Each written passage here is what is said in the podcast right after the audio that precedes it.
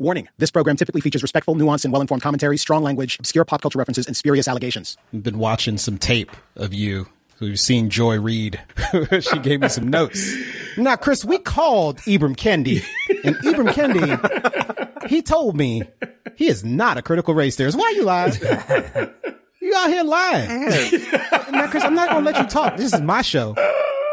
We, we know of new methods of attack.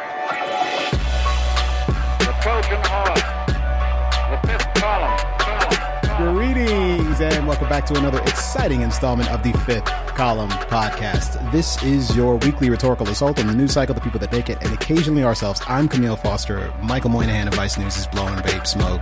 Matt Welch of Breezel Magazine is also around on the ha- on the line.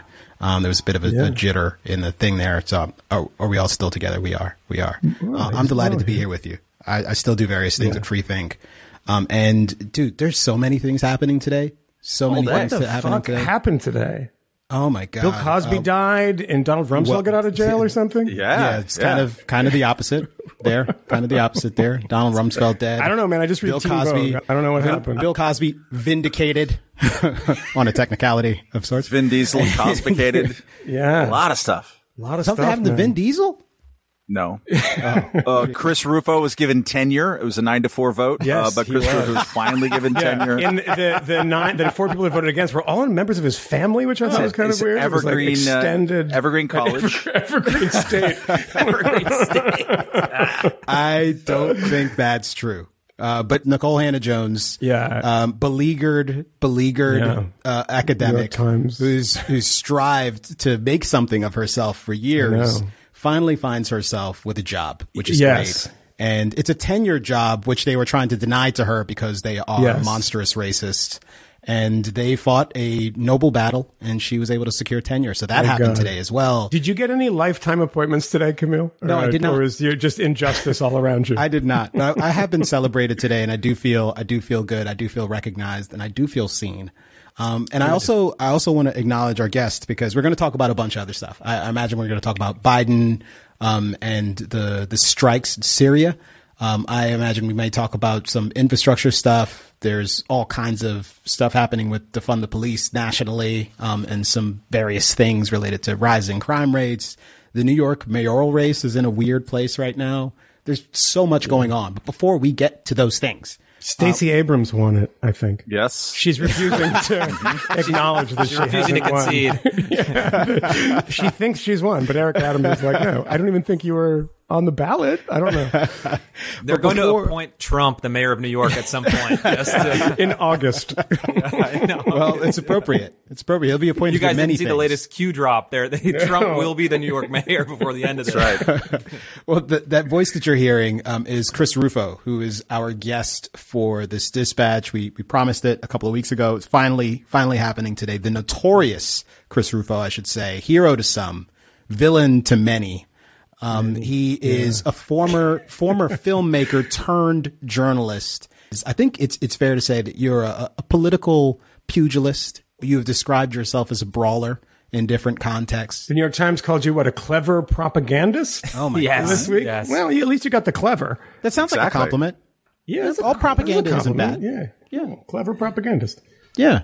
Um, Chris, thank you for, for hanging out with us today. I appreciate it. I know you've got a very busy dance card these days and you're not, you're not hanging out with Joy Reid this week the way you were last week when you were supposed to be with us. Yeah, that's right. Yeah, my, uh, See how well that you know, worked but I have for to you. upgrade to you guys. You know, Joy Reid was Exactly. just merely the prelude to this appearance here tonight. Yeah, Yes. That's good. Uh, Kmele, we should do a thing where we don't let him speak once during this podcast. This is my show. We show, just Chris. every time, yeah, just Mute him. No, no, no, don't say anything. I see your mouth moving. Funny. Cut him off. True. it's really an amazing thing though the the joy reid appearance you know it was a 13 minute segment i got off the you know the the skype session. And i said oh what a waste. I mean she must have talked for 10 minutes out of 13 i tried to get in my points. I tried to you know sneak in a little no that's not right here and there. Um, but it really does show that uh, in order to win a debate you don't even actually have to say anything. The other person can just bury him or herself. Um, so I, I think that's what happened last week. Well, she did say she's not going to let you lie And if you can't talk, you can't have an opportunity to lie. I mean, I suppose that is true. You also can't tell the truth, but whatever. At one point, she said, she said, um, critical race theory is not taught in K through 12 schools. And I said, yes, it is. I'll give you three examples. And then she said, no, you won't. You it's okay. All right. Yeah. There you go. Un, un, Unavailable. Yeah. That's- Well, I'm I'm delighted that you could join us because I, I want to talk about a couple of different things. I mean, first and foremost, I think Chris and I are are kind of friends. I think we probably only talked two or three times, but we have had many interactions online in different contexts. And I have read your work with benefit. Chris has made a name for himself as someone who I- think it's fair to say, use the word crusade, and I don't mean that in any sort of derogatory way, but who crusades against what what we'll call critical race theory, and we can get into definitions in a little bit. Um, but Chris and I, I think, and probably with the rest of the gentlemen on the podcast, are broadly aligned in that we are skeptical of a lot of the things that fly under the banner of critical race theory in different contexts. Um, certainly in places of employment where people have encountered like diversity, equity, and inclusion training that has become very divisive um, amongst employees. And one employer where diversity, equity, and inclusion stuff has seemed to really crop up and create a lot of problems um, is in education, both higher education, but in particular in K through 12. Along with that, we've seen these really intense curriculum uh, culture wars start to play out now, these political battles. And I think the beginning of these battles corresponds to the, the racial reckoning that's been going on, this hyper concern and focus on race and issues related to it. And it's led to some excesses on the part of activist school boards and activist teachers who've created a lot of consternation for parents. And Chris is one of the people who I think is probably most responsible for unearthing a lot of the most bizarre in some instances and frightening in other instances stories about the things that are happening in classrooms. But the reason you've become notorious, Chris, in a place where you and I, and I think the guys also have some disagreements, is with respect to the broader kind of political campaign that you are really at, at the forefront of to achieve particular kind of legislative aims respect to confronting crit- critical race theory, i.e., a lot of these bills to ban critical race theory in different contexts. And we can get into some specifics, but I do think it's worthwhile to to just spend a little bit of time talking about that specific context and how you found yourself kind of going from filmmaker to someone who is covering this stuff and obtaining these emails, this leaked information from places as diverse as the Loudoun County School Board and Disney. What the hell is going on here? How did you end up here? And why do so many people hate you? Also, why are you racist? yeah. Well, Why are you racist? I'm going to take those in chronological order. I'm going to start with the beginning. when did you learn to hate black people and fear the truth about history? I'm not going to let you answer. Yeah. No. Why do you stop, wanna, you stop know, fucking ban history? spirit Yeah. murdering Kmele right now? yeah. Uh, this podcast is is spirit murdering me. No, so it it it is actually an interesting story, and it it starts really because I was reporting on and doing a lot of research work and policy work on homelessness, and hmm. looking at West Coast cities, looking at Seattle, where kind of the region that I'm from, looking at Portland, Oregon, San Francisco, Los Angeles. And as you dig into municipal politics in the most progressive cities in the country, you uncover a kind of hidden ideology that guides activists and policymakers and and voters. And so I had kind of unlocked some of these secret ideologies related to homelessness, but also related to criminal justice and to policing. And a lot of my reporting in Seattle, uh, you know, garnered a lot of attention, a lot of some negative attention, given the kind of political difference between me and the kind of average Seattle activist.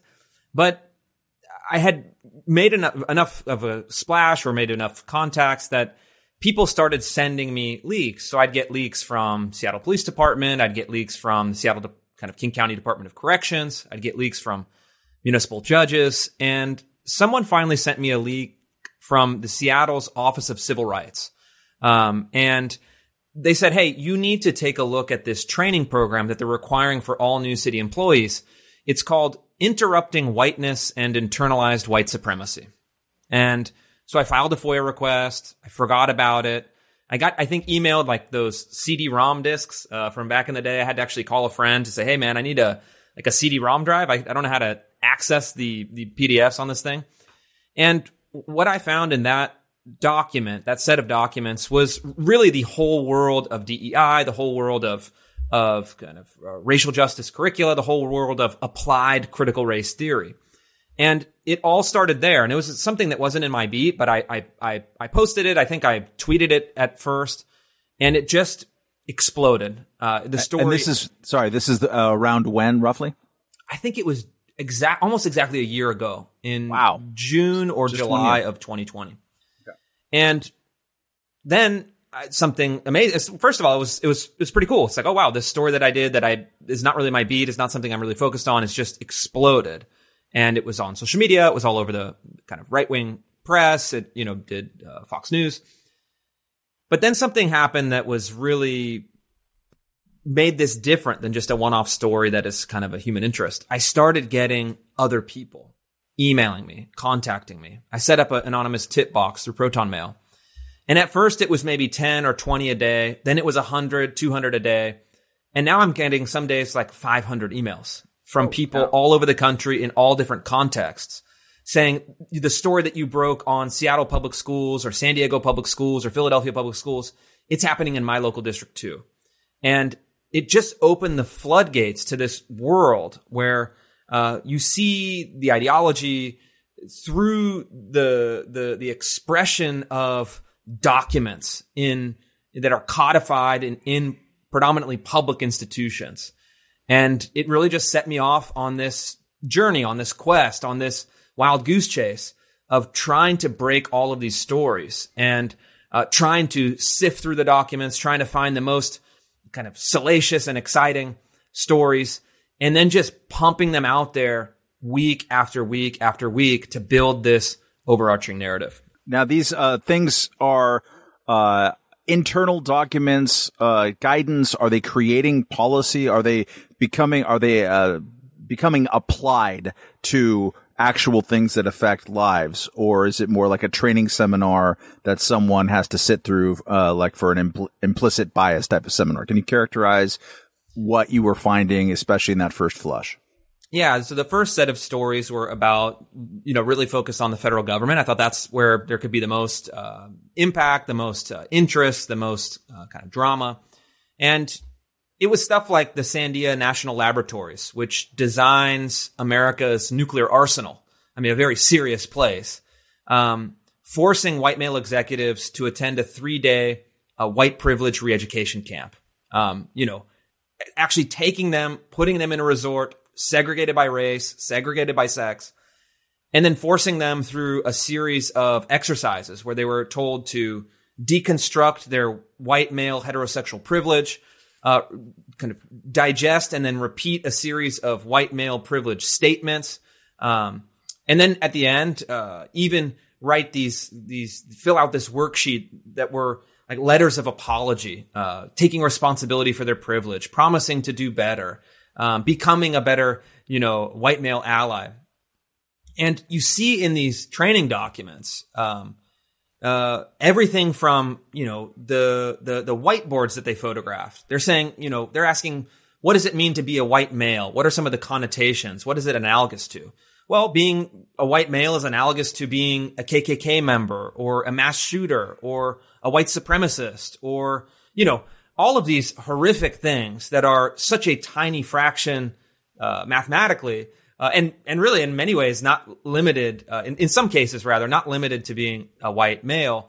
And then raising them to the level of this is really the essence of white maleness.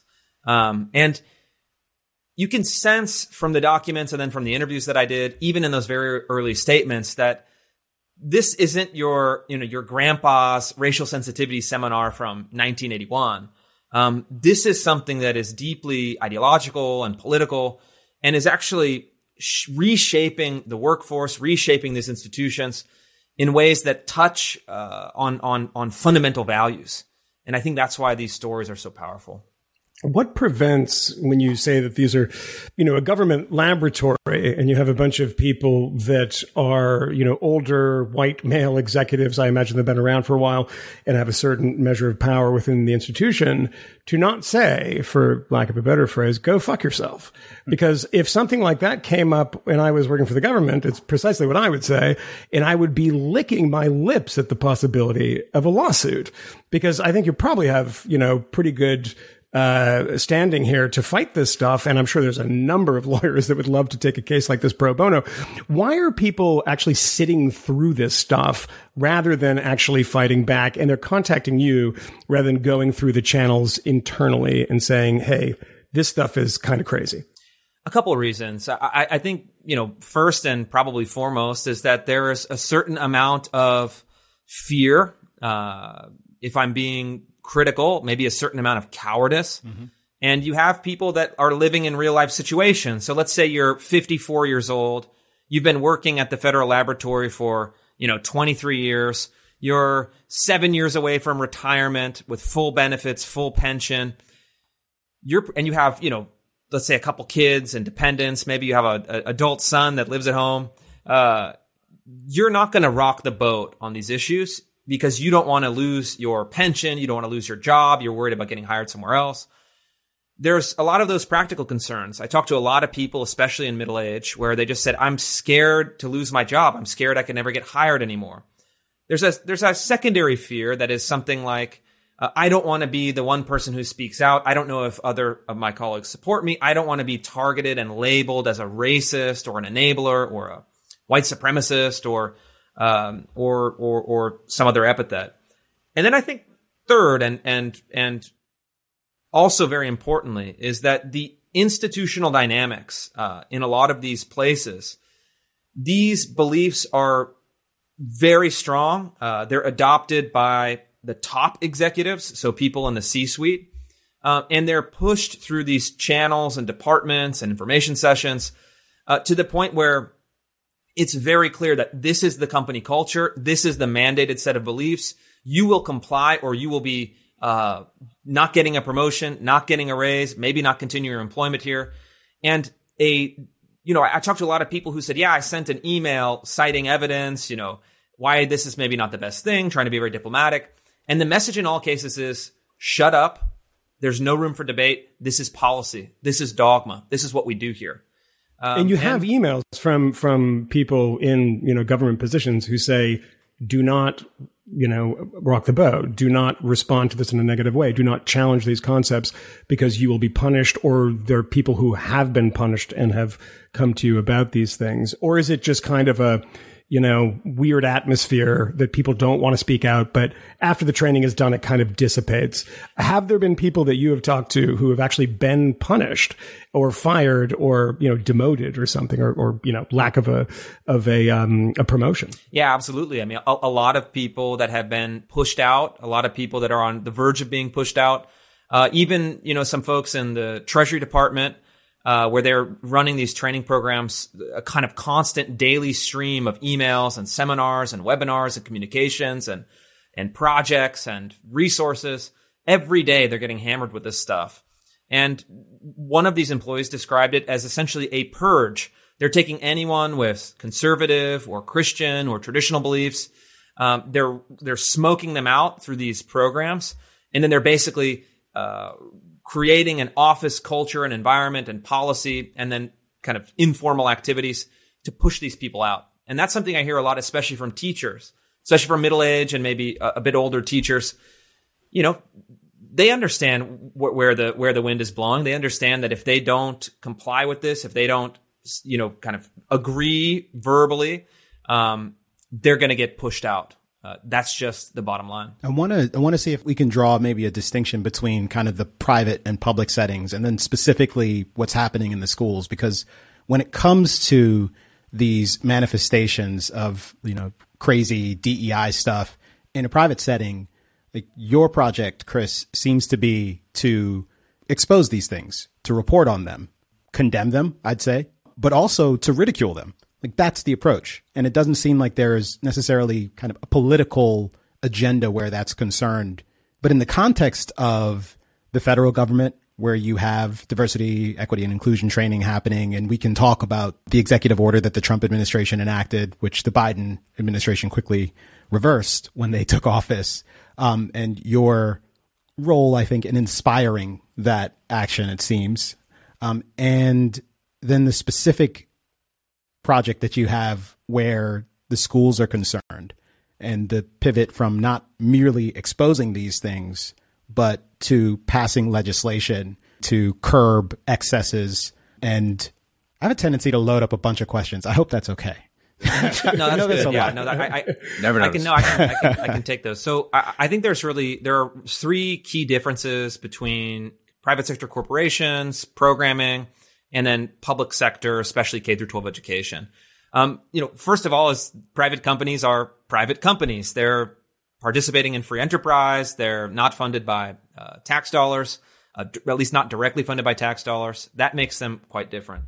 The second is that private companies, you know, in the United States, a Fortune 500 company doesn't employ uh, children. There's uh, child labor laws, uh, and and and so you're over 18, you're a legal adult, you're choosing to work at a private company. So there's a, again a higher barrier. Uh, and then third, these ideologies are just much less deeply entrenched in private companies. Private companies adopt them because it looks good. It's a form of insure. It's a form of like riot insurance uh, that that companies signal. They hire the consultants. They do these programs uh, to not really get like a sometimes a physical, but often a metaphorical kind of campaign of intimidation or destruction against them. So in a way, the kind of expose, shame, uh, and and rally public sentiment in order to give these corporate leaders an, an out, an exit, a kind of graceful exit. It works. Like for example, I did um, like you know woke Mickey Mouse. I did a story about Disney's internal program. I got a, a trove of all of Disney's internal diversity and inclusion documents. I mean, some of which were just absolutely just absurd. I mean, telling Disney employees that they should defund the police, decolonize their bookshelves, uh, you know, opposing equality, uh, and, and, and in favor of equality of outcomes. I mean, really kind of grade school level idiocy. and Decolonize their bookshelves, like their bookshelves at home. Yeah. Yes, decolonize their bookshelves. So basically, take Oh. European and white authors uh, and and and burn those books. You know, you have to decolonize them in favor of indigenous and BIPOC authors. Dude, Moynihan, we're gonna the denazification of your bookshelf is gonna require some Tarantino flamethrowers, bro. That wow, Totally. That's just. So Can you have bad, uh, ugly books that you want to cite so you can argue against them, or do you have to bur- burn those too? I guess you just kind of feel that they're bad, so you don't actually have to read them. Yes, Oh yes. dear God! So exactly. I mean, these are easily mockable, and and and the result from my reporting, and you know, we did a whole media cycle on it, and um, and the result was that Disney at first tried to defend themselves. They actually did something amazing. They put out a press release where they said, you know.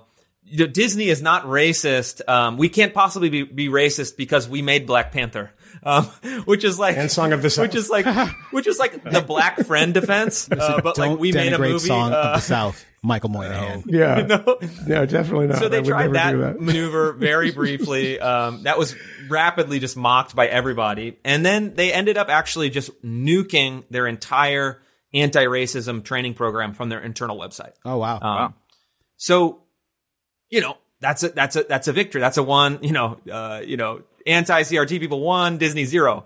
Um, so that Can can, I be ask something quickly? Um, Uh, did you?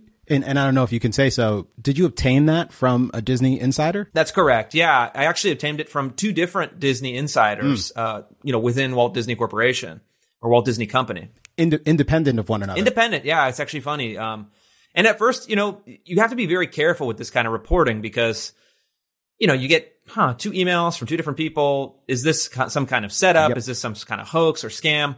Um, and so I do. I mean, a, a, a huge, a, a huge effort to authenticate, verify, confirm identities, confirm authenticity. But the the difference though and i think this is really important and i think this is where we probably have some disagreement um, is that public institutions are quite different um, you know if disney wants to do woke programming we don't disagree on that. Whatever fine you know for the record. I agree they're different. but but Scumbag. See, this is why we don't let you talk. 'cause when you start talking, you start lying. Oh, you lying. Get up here lying, Chris Rufo. So we're gonna have to we're gonna go into some dangerous territory. We- Critical race theory is actually taught in K through 12 schools. I've reported on this a lot, but but schools are different. schools are funded by taxpayers, so taxpayers get to decide what they want to have happen with their money.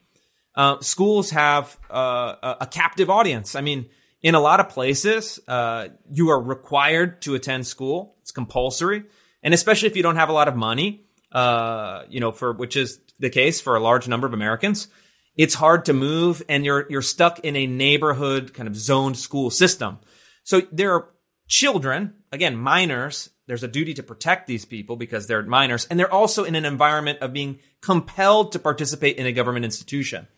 And then third, very important point is that the ideology of critical race theory, diversity and inclusion, whatever you want to call it, is deeply entrenched in these public bureaucracies for a couple reasons. One, because they're public bureaucracies. They don't have to actually meet a market need. They don't actually have to innovate. They don't have to demonstrate uh, kind of ability to meet um, kind of profit targets. And then so you have this this huge bureaucracy that's built up of these useless departments uh, that put out you know flashy powerpoints and and and inflammatory you know Zoom meetings, um, and they employ m- many kind of uh, you know uh, gender studies recent graduates from master's programs, um, and then it's just this permanent employment program for political activists, and in, and that's what it is. You have publicly funded political activists embedded in K through 12 schools and then pushing this ideology and activism onto children who are compelled to be there, often using the most outrageous political concepts. And to me, that is wrong. And to me, that is something that has to be stopped. Chris, just a, a point of clarification here, because I've read this and, you know, I don't really trust everything that I've read about you because a lot of it is um, quite hostile and obviously quite partisan. Um, we were saying before we started that actually the best one was a piece in the New Yorker by Benjamin Wallace Wells, who gave you, a, I think, a fair hearing. Uh, and it might have been in that piece that said that you were involved in or advising some of these bills that, you know, there are dozens of them now that are being passed in various states or being debated in various states. Just before we go forward, what is your level of involvement? Are you just, you know, the happy culture warrior that is providing ammunition for everyone? Or are you kind of in communication with people who are actually formulating these uh, bits of of uh, you know these amendments that, for instance, I just uh, I was at the the school board hearing in Florida a couple weeks ago. Like, how much uh, involvement do you have on like this sort of on the ground stuff? Yeah, it's um, I'm heavily involved. So it's uh, I, I'm really involved with each piece of this campaign. You know, from actually really framing this issue as critical race theory, bringing that term to to prominence, um, doing the the investigative reporting to actually show what's happening through documented uh, original reporting. And then as that has shifted into, I mean, first, you know, President Trump picked up my my reporting, picked up my advocacy, uh, passed an executive order. But now that it's kind of spun out to state legislators uh, and also to federal legislators and the Senate and the House, I'm heavily involved with all of them. So I advised, uh, uh, you know, U.S. senators. I advised House Republicans on on bills they're doing. I've advised probably in some capacity more than a dozen state legislatures, um, and I've even created a briefing book for school board members, local candidates, and and and you know, high level federal uh, elected officials how to talk about this issue, how to frame this issue, what language to use to be persuasive. And it's been pretty cool. You see people like Tom Cotton and Ted Cruz and Ron DeSantis lifting almost verbatim language from some of the memos that I've written and then using that to speak about this issue in a way that I think is very compelling and that public opinion polling, so survey data, shows us is a 20 point winner. I mean, a large majority of Americans think that critical race theory is, quote, bad for America, including 72% of independents. So if you're a politician, you're looking at something that is a 58 38 issue with 72% of support from independents. This is just a, a brute force instrument with which to beat your political opponents over the head with. Um, and listen, this is democracy. This is politics. Uh, I, I don't want to just be right. I want to change how the country works. I want to change how Yeah. schools operate. I want to be uh, effective. I want to deliver actual policy outcomes. So a quick follow up on that. Um, you spoke at the beginning of our conversation, and I've I've heard you speak about this in the past about yourself as a reporter. And as you were describing it to me, I mean, you were doing the things that reporters do. You know, you were getting documents, you were framing them, you were writing them, you were promoting them, etc. And now, when you know, I ask you that question, and I hear that you're, you know, uh, people are lifting your language directly. You're talking to to uh, legislators and kind of helping shape policy. Why should I trust you as a reporter? considering that you know what you're doing is activism and what you're con- accusing other people of doing is activism too so you're doing the same thing but from a different angle so can i actually trust you as a reporter in the sense that if you find something that fall, you know, is not true, or you see, you know, a bill that is written that you think is, you know, this is a little too far. It actually, this actually does threaten academic freedom, et cetera, that you will speak out against that, or does that, you know, run up against your stated goal of actually, you know, scaring the hell out of Americans with critical race theory and getting this stuff uh, kind of overturned? Yeah, so a couple things. I think that, you know, I mean, the New York Times reporters and the Washington Post reporters um, are, are activists that claim to be kind of objective and neutral reporters. Uh, I'm very, the reason you should trust me is I'm actually very honest about it. I use journalistic techniques to produce stories. I'm also an activist with an agenda and political goals. Um, I'm very transparent about it. So the difference between me and a New York Times reporter is that they're lying and obfuscating and hiding their intentions, while I'm very clearly stating my intentions with with high levels of transparency and honesty. The other reason you should trust my reporting is that I do two things. One is these are all source document reporters, reports. So I actually post not only the kind of uh, most salacious details, but I also, in every case, I post the entire original source document or source documents uh, on my website for people to view in the whole. So, you know, my interpretation, my framing, my my uh, my conclusion is going to be informed by my own politics and my own goal. Um, but you know, you could disagree with that. But what you can't disagree with are the actual documents that I've obtained. Um, but you overstate the ubiquity of it. Well, I've, I've never really stated the ubiquity of it. I mean, it's hard to quantify, right? But I think the fact that I've gotten now, I think 5,000 different sources reaching out to me with stories in the same vein uh, suggests that this is uh, very prevalent. It's the stated policy of some of the largest school districts and states in the United States, serving millions of public school students. Um, and then everyone I talk to, it's upstate New York, it's rural Washington State, it's, you know, uh, small school district in Arkansas. This is a live issue. This is something people care about. Um, and, and I think that if anything, I think that because of the limitations of me being one person, one, you know, collector of this information, one disseminator of this information, having a limited amount of time, if anything, I think I've understated the extent that this ideology has permeated our institutions. Before Kmele gets in and asks you more about uh, the actual bills and such, I uh, just want to stick up, or at least a, a point of clarification on the on the uh, Times and Washington Post or, or mainstream journalists. Um, I don't think that it's that it's right to say that they are equivalent to what you're doing in the following way. Uh, it, yes, it's true that they're not going to admit their level of bias or activism, but they're also not going to be actively coordinating with legislators who are trying to pass bills and bragging um, that there's a you know Tom Cotton or the equivalent on the left of uh, who's the asshole from Connecticut, Chris Murphy, is control Ving uh, their stuff. And yes, it's I'm sure it's very compelling uh, when politicians use your language in an argument. It's super compelling. It's happened to me like twice, and I was like, wow, that's that's some compelling shit right there. That stuff I just wrote. Um, but, uh, no, I think, I think it's an important difference that we elide those things too quickly. That is not part of the culture of journalism, practice of journalism, normally speaking. Sure, but I, I get, I, I guess I fail to understand the objection. I mean, it's not that I'm saying, it's not that I'm hiding it. It's not that I'm being dishonest. It's not that I'm being manipulative. I'm very transparently saying, this is what I do. This is my process. I'm a politically engaged writer. Um, I get. I, I I guess I truly don't understand the objection. Maybe you could outline it for me. Well, I mean, I'm not sure that there has been an objection. We're just asking you questions and sort of like uh, seeing what the shape of uh, the elephant is.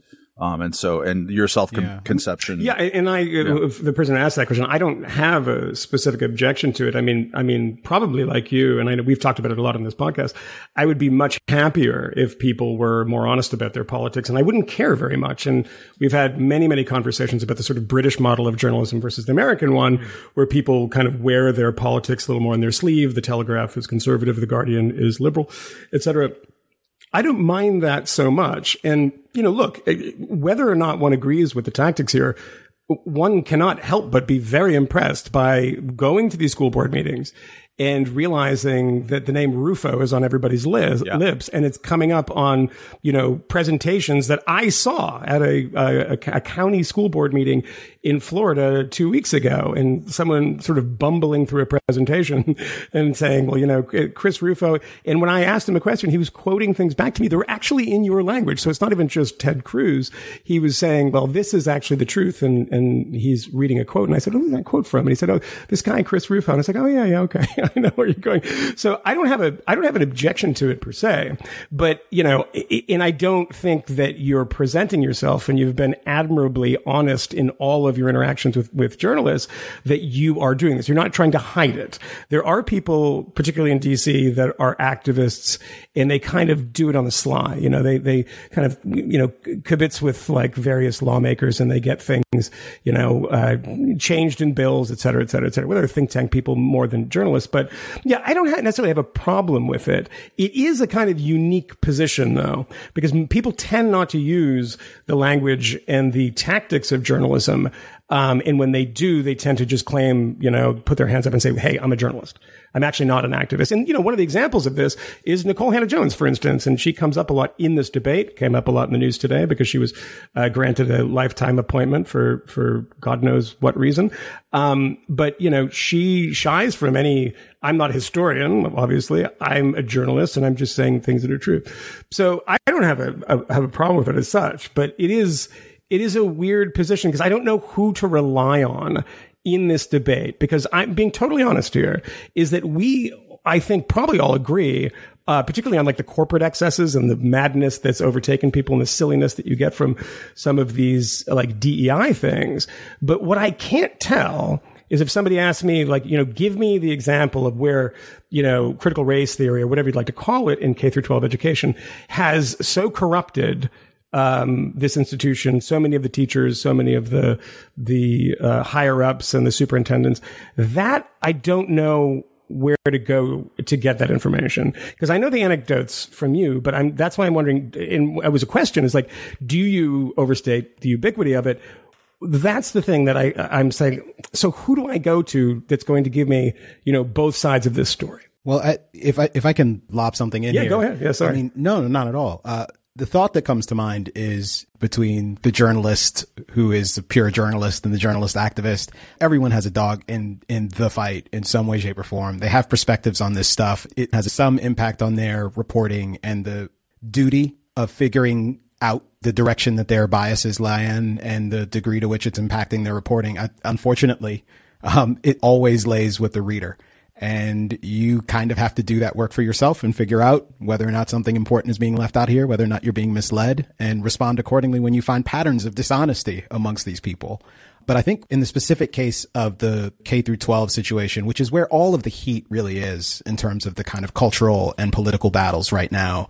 And as we've underscored already, there is probably some strong disagreement about strategy, if not outcome. But there's a sense in which curriculums have always been a somewhat political matter and some kind of wrangling over what should and shouldn't be included in the curriculum is something that people have always had an expectation will happen. But what I think is somewhat different here is when we look at the legislation from, you know, Tennessee, Oklahoma, Iowa, Texas, in certain instances, we're seeing specific political ideas targeted by legislatures for exclusion from curriculums. And in many instances, it's happening in ways that seem pretty ham fisted to me, non lawyer that I am. In some instances, these are things that are probably unconstitutional and may not survive a challenge in the courts. In other instances, it's probably going to be fine. But in either case, a restriction like the Texas bill explicitly says that you can't oblige students to have an understanding of the 1619 project as part of the curriculum. Well, even if you have a class that's trying to look at this in a critical way, a student actually has to be able to read and understand this material in order to arrive at that kind of critical understanding if it's going to be a durable critical understanding. And I think that illustrates my broader concern here. There is the kind of constitutional concern in terms of the literal letter of the law, the political instrument of the Constitution. And then there's the cultural proclivities that go along with being a resident of a free society with all of these people who have diverse perspectives and an appreciation for the fact that to the extent we're going to have public schools, that's a whole nother conversation for a different day. And I would probably say, nah, get rid of those damn things because I'm a radical. But to the extent we're going to have them, they probably ought to be gymnasiums for the mind where young people are being equipped at, at the appropriate age with the critical tools for grappling with difficult and active conversations about the right way to imagine ourselves as persons in time, the right way to imagine the country. Is it noble and virtuous? Is it something less than that? How do we engage with the specific challenges associated with disparities and historical injustices associated with redlining? There are meaningful conversations to be had there. And I get concerned when there is this process that becomes even more political than I might expect it to be in other circumstances. I think there's a, a, material difference between school board wrangling amongst parents over the substance of the curriculum. And even, as you and I have talked about in the past, Chris, a, a, a conversation about pedagogy, about the appropriate approaches to teaching. There are different ways of imagining what the project of public education is, whether or not it's us trying to prepare children to be actors in our political and cultural order, or if we're trying to fill their heads with approved information. And that latter project is one that I think is beneath us as a free society. And in a similar way, I think it's beneath us to be in the business of outlawing the exploration of different ideas, which in some cases, and I know this isn't necessarily what these bills are trying to do, but in some cases, those bills do, in fact, move in the direction of that, or at least are ambiguous enough that they're creating serious concern amongst people that they may, in fact, create that outcome.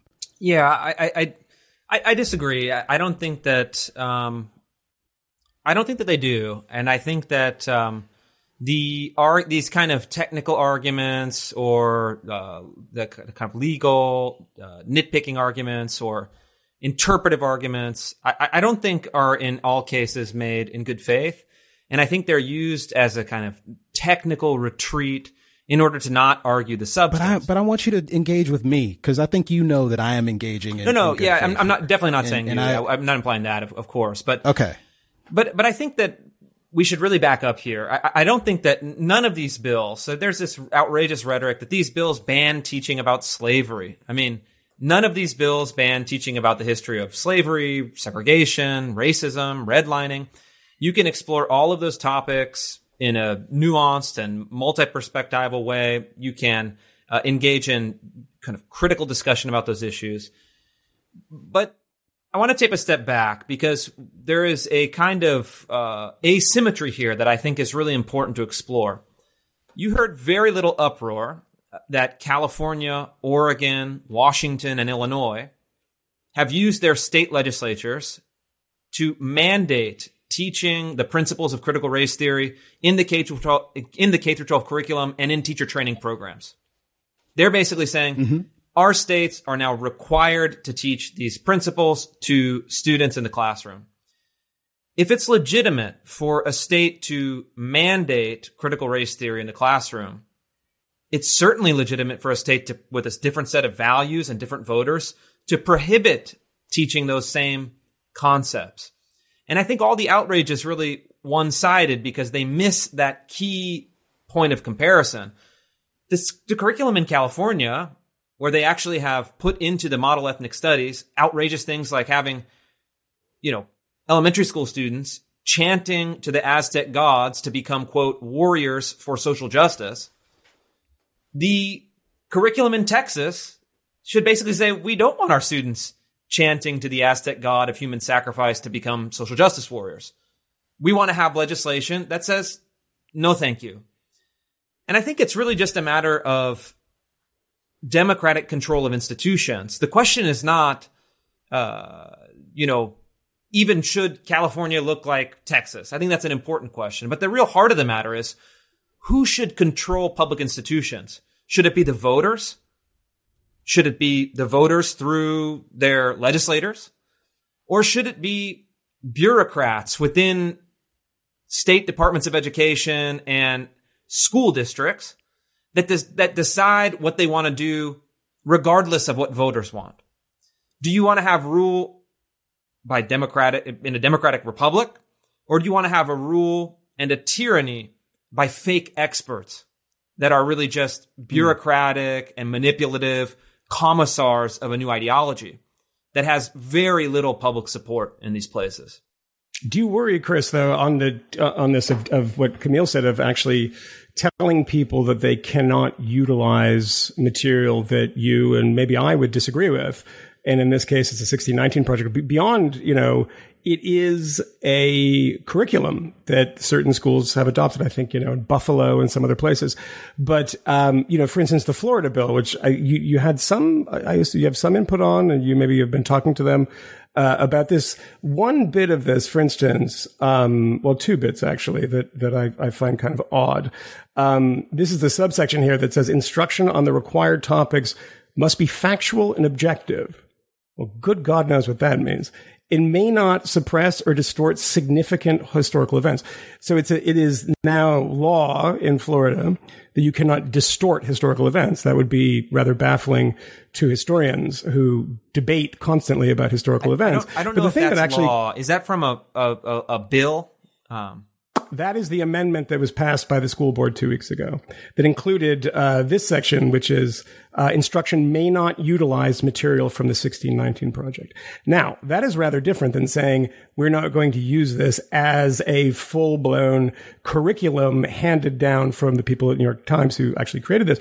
But if this comes up, instruction may not utilize material. So to Kmele's point, that would seem to forbid even debating it while actually citing the material. Does that stuff not worry you at all? yeah, I mean, you know, I, the 1619 project to me is kind of a sideshow. Um, But I it's specifically, it's not a sideshow because it's specifically noted. The only thing that is very, very specifically noted in this Florida uh, amendment. Texas does the same thing. Sure. Yeah. No, I'm, I'm not saying it's a sideshow in the sense that you're making it a sideshow. I, I think if it, if it were up to me, right? It's, it's there, all these bills and, and, and amendments and, and curriculum changes are not up to me. But if it were up to me, schools would decide if they want to use 1619 project or not. But I think that the 1619 project, which has drawn so much attention to me, is less important than the bills that are actually trying to shape and limit and restrict pedagogies.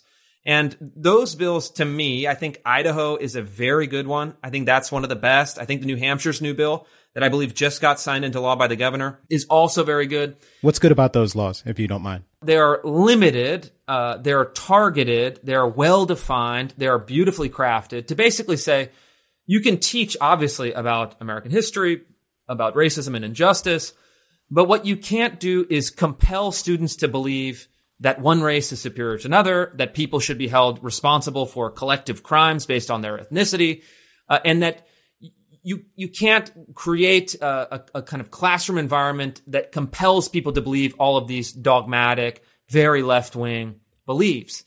I think that's very smart. I think it's eminently defensible, and even people like David French uh, agree that those things would pass constitutional muster. I think he also would say Um, that they reinforce laws that are already on the books. That if in fact someone were to run afoul of those principles, there would be grounds for some sort of civil rights suit, which we already have a number of those that have been filed and that are making their way through the courts. So in that sense, I don't have any objection to that kind of very specific, generic, and quite frankly, I mean, the only objection I have is that it, it seems to be kind of duplicative And to the extent there is an opportunity I- for making mistakes, like No, that's no, a problem. No, that, it's a huge no. it- That's a huge error. It's not duplicative at all because the the kind of David French position, which is is is is so boneheaded, it's really hard to understand. Hey, hey, is hey. that is that no? It really is because his position as well. We already have the Civil Rights Act of 1964. The most egregious stuff would probably violate that.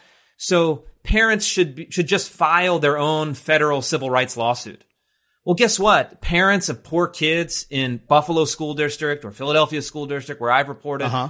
don't have the resources and the time and the money to be filing federal civil rights lawsuits every time that these things come up in the curriculum. But They do have the resources to engage for- in like huge partisan political battles to change the laws of the state to prohibit this action.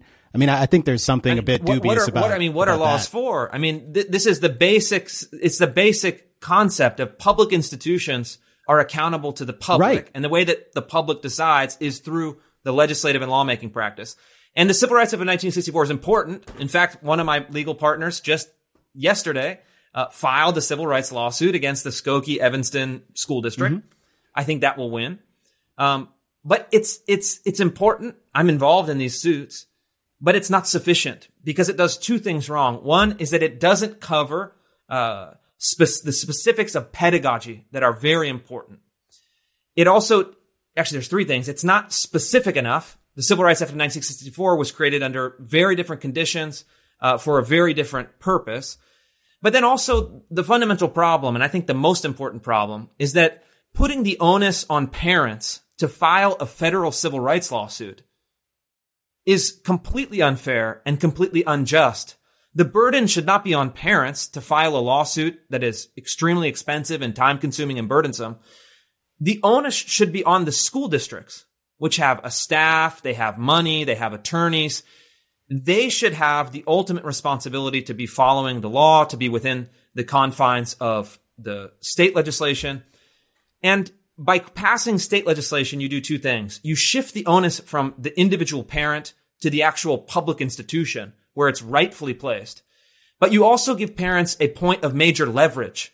Because if I'm in Texas and they're teaching my kid in second grade, um, you know, uh, that whiteness is inherently evil, that that person should apologize for their white fragility and white privilege, and that on the oppression scale, according to intersectionality, they are the kind of uber oppressive force in the world.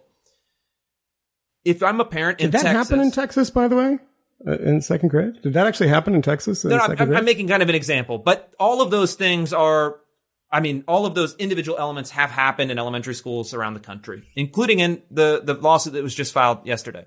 But my point being, under that hypothetical example, right now, or prior to the law getting passed, that parent would have to file a civil rights lawsuit. Now all that parent has to do is say, here's the statute, here's the law, I'm passing on this information to the attorney general. If you don't immediately cease to teach in this kind of pedagogical framework, if you don't immediately cease this behavior, you will be held accountable under the state law. You give the parent uh, a, a, a great tool of leverage to enforce and to have some control over what's happening in the classroom. Whereas under the prior legal arrangement, parents were at the mercy of these bureaucrats who get to decide with no uh, recourse. You were okay, let me let me jump Sorry, in. yeah. Uh, you were uh, talking about the importance of democratic control of uh, of education making policy. I'm curious to kind of define that a little bit in the following terms. So there's some bills now. I haven't seen the contents of it that are being talked on the federal level. Uh, having to do with uh, CRT, I presume it's going to have something to do with education in K through 12. Um, that's federal. Um, the you know if those pass, which they won't, because the Democrats control Congress, if they were to pass, that would mean, you know, Ted Cruz and Tom Cotton would be writing rules that could uh, conceivably affect my school district in Brooklyn, uh, where the views are very different than those of the National Republican Party. Um, and there are plenty of states, and Texas is actually a good example of that, where um, the the state control is uh, heavily Republican, but there might be local control in places like Austin uh, and elsewhere, which are more Democratic. So, what uh, like in terms of the party? So, uh, at what level is it? Or maybe I should give a very specific example. Should there be a federal law or a state law that prevents my daughter's my eighth eighth grade daughter being taught Ibram X Kendi at school, which she was this year. She was assigned Ibram X Kendi. To be clear, I think Ibram X Kendi is an ass clown, um, and he's a, a, ridiculous person. I just had I just had to read the Robin DiAngelo new book, which quotes him uh, nonstop. I think that she also has many clownish characteristics, and I'm not uh, excited about them the being characteristics. I this, it's just that the review hasn't published yet. I don't Yeah, want yeah, okay. to, to, to review it. It, But- it'll publish but by like- the time this airs, Yeah. so it's fine. but but that's true. Uh, but but uh, but really, like uh, you know, local democratic control uh, of education in the borough of Brooklyn and the district that I live in does not share Chris Rufo's values. It does not share Matt Welch's values. Should there be a preemptory um, check on their pedagogic ideas? On the state level or on the federal level, your answer is no. So if they want, Yeah, well- if they well- want to go I'll full, Be, I'll be very specific. So Okay, good. No, obviously, I mean the I have no problem with the school district in Brooklyn assigning and teaching Ibram Kendi. That's fine. There's nothing wrong with that. I mean that reflects the the values of the parents, presumably the values of voters, uh, the values that have through the school board, and doesn't conflict with any kind of New York State laws.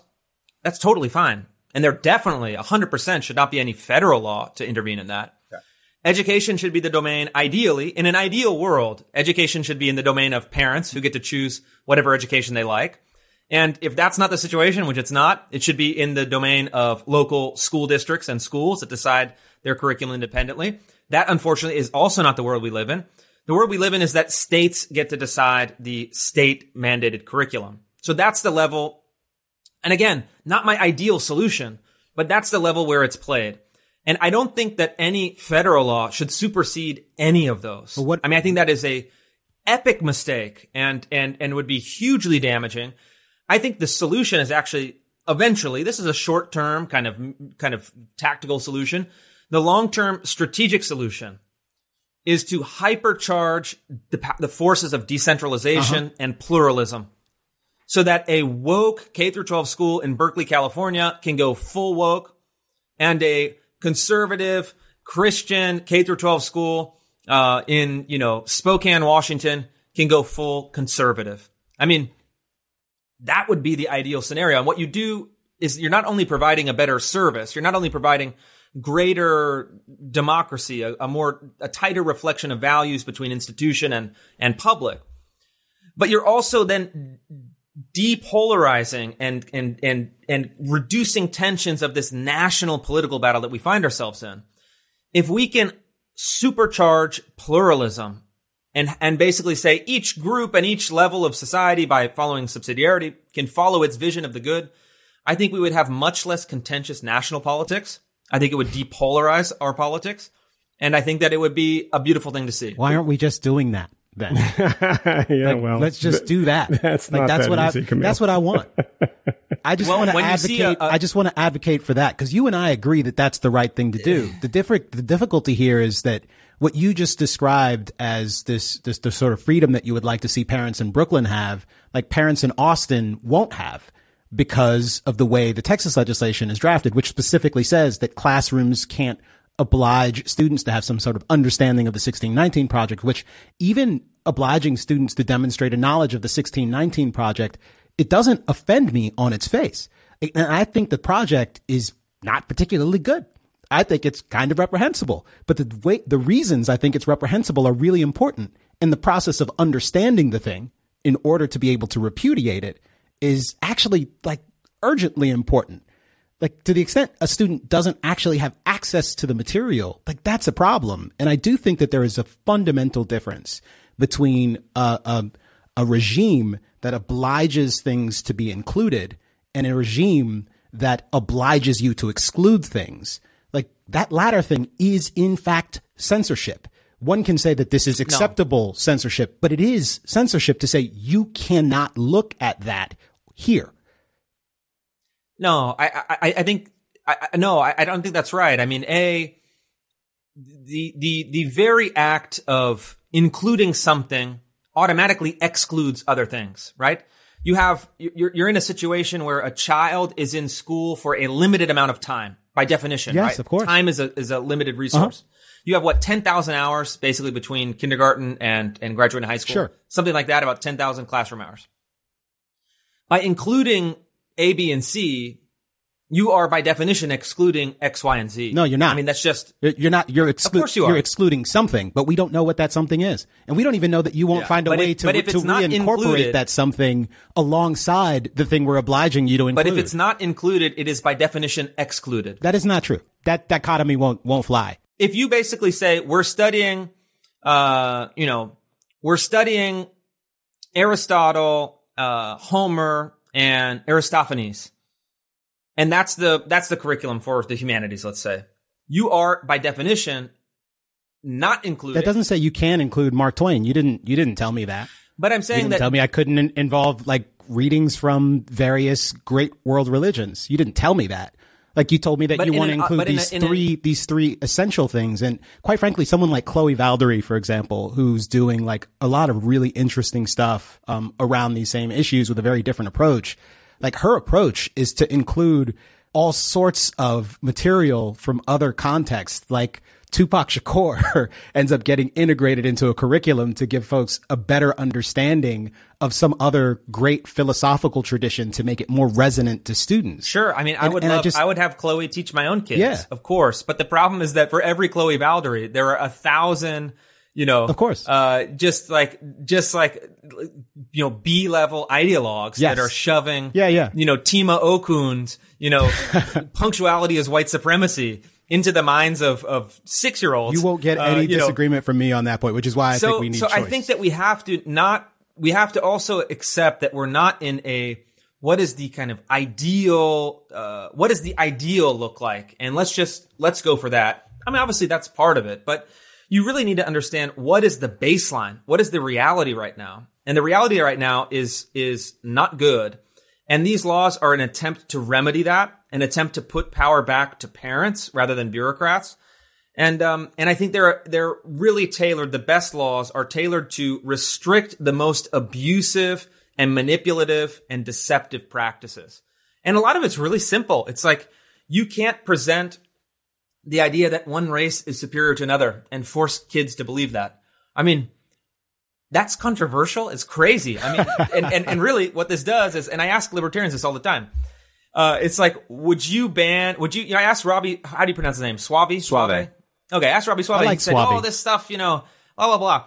And I said, Robbie, would you, sup- if, if, if the Klan sponsored a K through 12 curriculum and it was adopted, would you support a state law to ban it?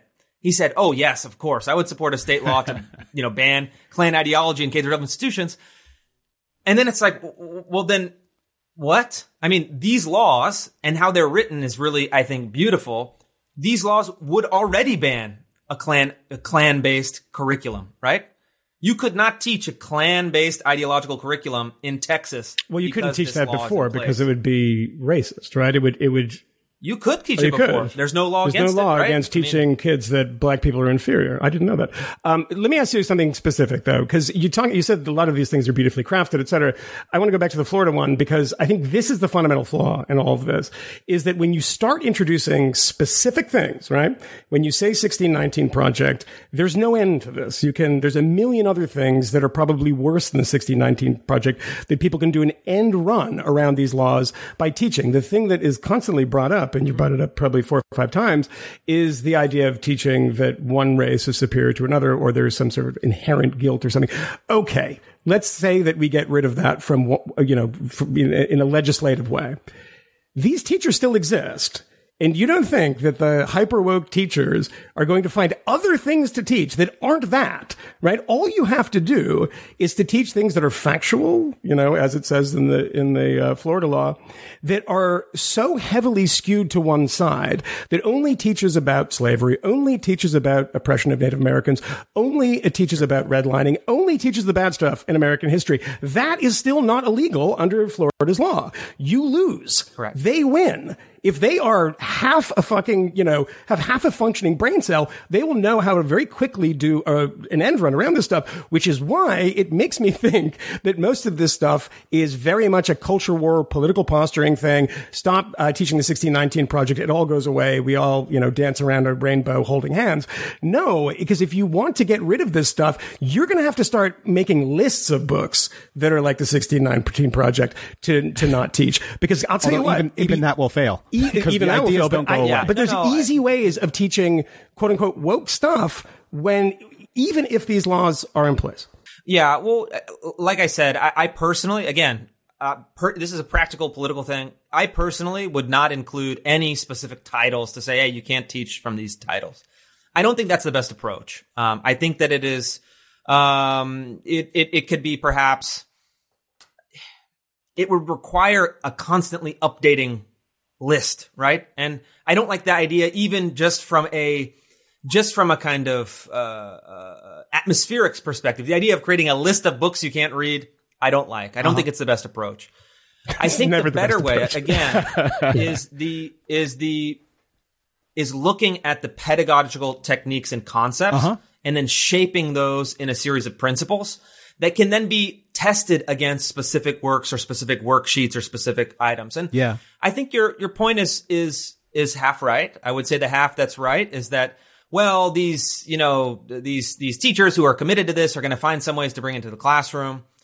Yeah, there's probably some truth to that. There may be deeper structural reforms that are required.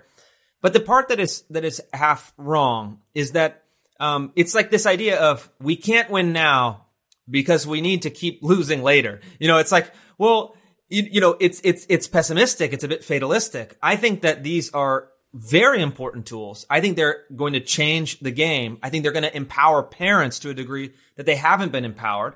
Uh, And I think just the fact that we're getting parents showing up by the hundreds of thousands, potentially by the millions, that are actually even just the act of showing up at the school board meetings and caring about what's in their going on in their children's schools, just that is such a tremendous force for good because people are invested in the institutions. They're invested in their kids' educations. They're invested in the idea that they are the ultimate authority over these bureaucracies. And so I think that we give them the tools, we craft them to the best ability possible. Um, and then we go on to the next stage. I mean, this is not like a one quick fix. You write a two page bill and the problem of, of public education in America is solved. I'm not saying that. I think that's, that's naive. I think it's, it's, it's incorrect. But I'm saying that this is a very important first step that has motivated millions of people to get into this fight. But it's merely a first step. And I think that there are much bigger uh, and bolder and more beautiful uh, ideas to pursue subsequent to it. Well, I, I, I didn't have an expectation that we'd resolve our our differences of. I think we did. Didn't we resolve this, this afternoon, this evening? But Yeah. but I, I did I did expect us to have an interesting and spirited conversation, and it's it is very interesting because I think we agree on the destination here. It is a, a universe where parents families have greater educational choice, that they have schools that perform better. There are many school systems that have a long history of failing children. You see these horrible, heartbreaking stories of a kid in a Baltimore school who's graduating and they're near the top of their class and they've got like a 1.2 GPA. Just obnoxiously bad stuff.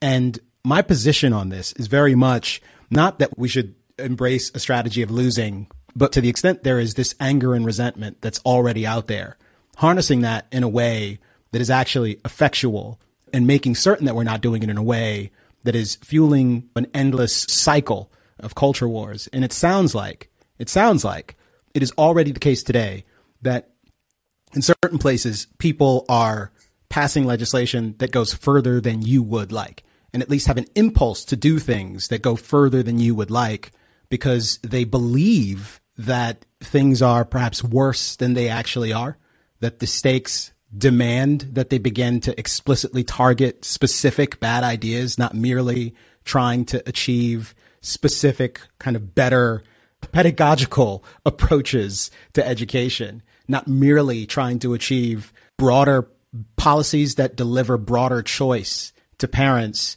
And I'm using the word merely there to make it sound more attainable. I know that that's hard work and really heavy lifting, but it seems to me that a broad cross section of parents could be in favor of both of those things, particularly the, the pedagogy thing. I can imagine a world, and I know this is crazy, but I'm going to say it anyways. I can imagine a world where Chris Rufo, Kmele Foster, and Nikole Hannah-Jones are all advocating for a pedagogy that is geared towards giving students the you. tools needed to navigate complicated conversations and graduate as better informed potential citizens who are prepared to like inherit I believe inherit the this children are the beautiful endowment of knowledge. And and to have like serious compli- conversations and back and forth about important issues. I, I have to believe that's possible and it's hard for me to get excited about a, a culture war that feels a lot like the Tea Party in say 2007 which I mean where is that movement now? Where is the critical race theory ban that the Trump administration pushed in their executive order, like the chief accomplishment of that is it sort of raised the temperature on these conversations, but it was immediately rolled back. Yeah. And the way it's castigated by its opponents is these people are fucking racist. They're unwilling to talk about slavery and segregation in schools. They don't want to tell the truth about history. I don't know that we're helping if we're supercharging the two sides in that distinct way. It just, I don't know, man. I don't know. Yeah. I don't know if we're going to reach the goal you and I both want. I didn't bring this up because it's not it's not uh, Comrade Rufo's fault, uh, obviously. That when I went to one of these uh, school board meetings, the first two people I talked to who came up and gave presentations, uh, one of which uh, quoted uh, uh, Chris's um, New York Post article, uh, n- neither of them had kids. Um, One was in oh, his seventies and had, didn't have kids at all. Uh-huh. And I realized, a really lovely guy. And I realized that he just loved Tucker Carlson. He was like, watch Tucker all the time. And he was like, this is the issue. This is the thing. And so when I asked him what was going on in Florida, specific examples, he didn't really have any. And I know people throw that at you, uh, um, you know, and I know Marc Lamont Hill, et cetera, and you've had these debates before, which I don't, I mean, for my purpose, what I took from that was, was that it, it was a Tea Party type moment that was actually rallying a lot of people who were no longer um, going to stop the steal rallies. Two people that I met at school board meeting actually were in uh, uh, the Capitol on January 6th. And they're really, and one of them got kicked out of the school board meeting, started screaming and yelling. And they're really, really passionate about this. And it's just like, it's a new issue for them. And uh, again, this, I, didn't present this to you because this has nothing to do with the stuff that you are doing. Um, but it does. It, it, it is coming, it is becoming that kind of issue right now. And, you know, there's a lot of, there's a lot of worries I can imagine from your perspective when it gets way too political and way too partisan and way too sort of Trumpy. Uh, and it kind of, you know, undercuts you in some ways. You get the last word, Chris. Yeah, no, I, I- I'm I'm not worried about that actually. Um, You should be. and I, I think that not not at all. I mean, and, and and I think for two reasons. One is to, to Kmele's point. It's a lot of people. The kind of the smart interpretation is to basically say, "Oh, the culture wars are are a distraction. They're they're pointless. They're not productive. They're you know they turn into kind of partisan kind of conflicts that never resolve." Um, my point of view is quite different. I think that the the kind of cultural battles are fundamental and foundational and and incredibly important, and they're never totally disconnected from uh, structural concerns like how do taxes work, how do public institutions work. Um, those two things cannot be unlinked. Um, they are the, the the kind of the fact and the value are are so deeply intertwined. You, there's no perfect technocratic solution to these problems. These are problems about human behavior and motivation and values and principles. And we should absolutely clarify them. And I think when I see people revolting against these ideologies of critical race theory, um, yeah, I mean, they might not know every nuance. They probably haven't read Derek Bell's collected works and, you know, they, they couldn't trace the ideas back to Marcuse, but, but they are American citizens that are are engaged in the process of politics and want to reform those institutions. And the Tea Party, you know, wins and losses, but I think did have a lasting impact on the country. It brought in a lot of good people into office. Uh, it changed American politics, not in maybe all the ways that I would want or or to the extent that I would want, but but I find it strange that we would be in this environment where people are protesting in school board meetings, and somehow that seems to be beyond the pale. When we had six months of riots, looting, arson, and destruction that had even less of a coherent political philosophy behind it, did much more damage, and actually left people dead. And we're supposed to also believe at the same time that somehow that was a the kind of correct way to engage in a racial reckoning or mm-hmm. racial politics in the United States. I, I think there's so many built in, kind of baked in double standards that I feel none of those concerns you outlined. I feel unapologetic about this. I think it's the right thing to do. And um, I think we should go hard at it. I mean, like, let's do this. These are our children. These are our tax dollars. These are our institutions. And people are standing up and fighting. Um, I think it's I think it's amazing. I think it's a wonderful thing. And I think as someone who has tried who's really kind of brought this issue to light, to me it's like it's kind of astonishing. It makes me feel very optimistic. It makes me feel hopeful about the country.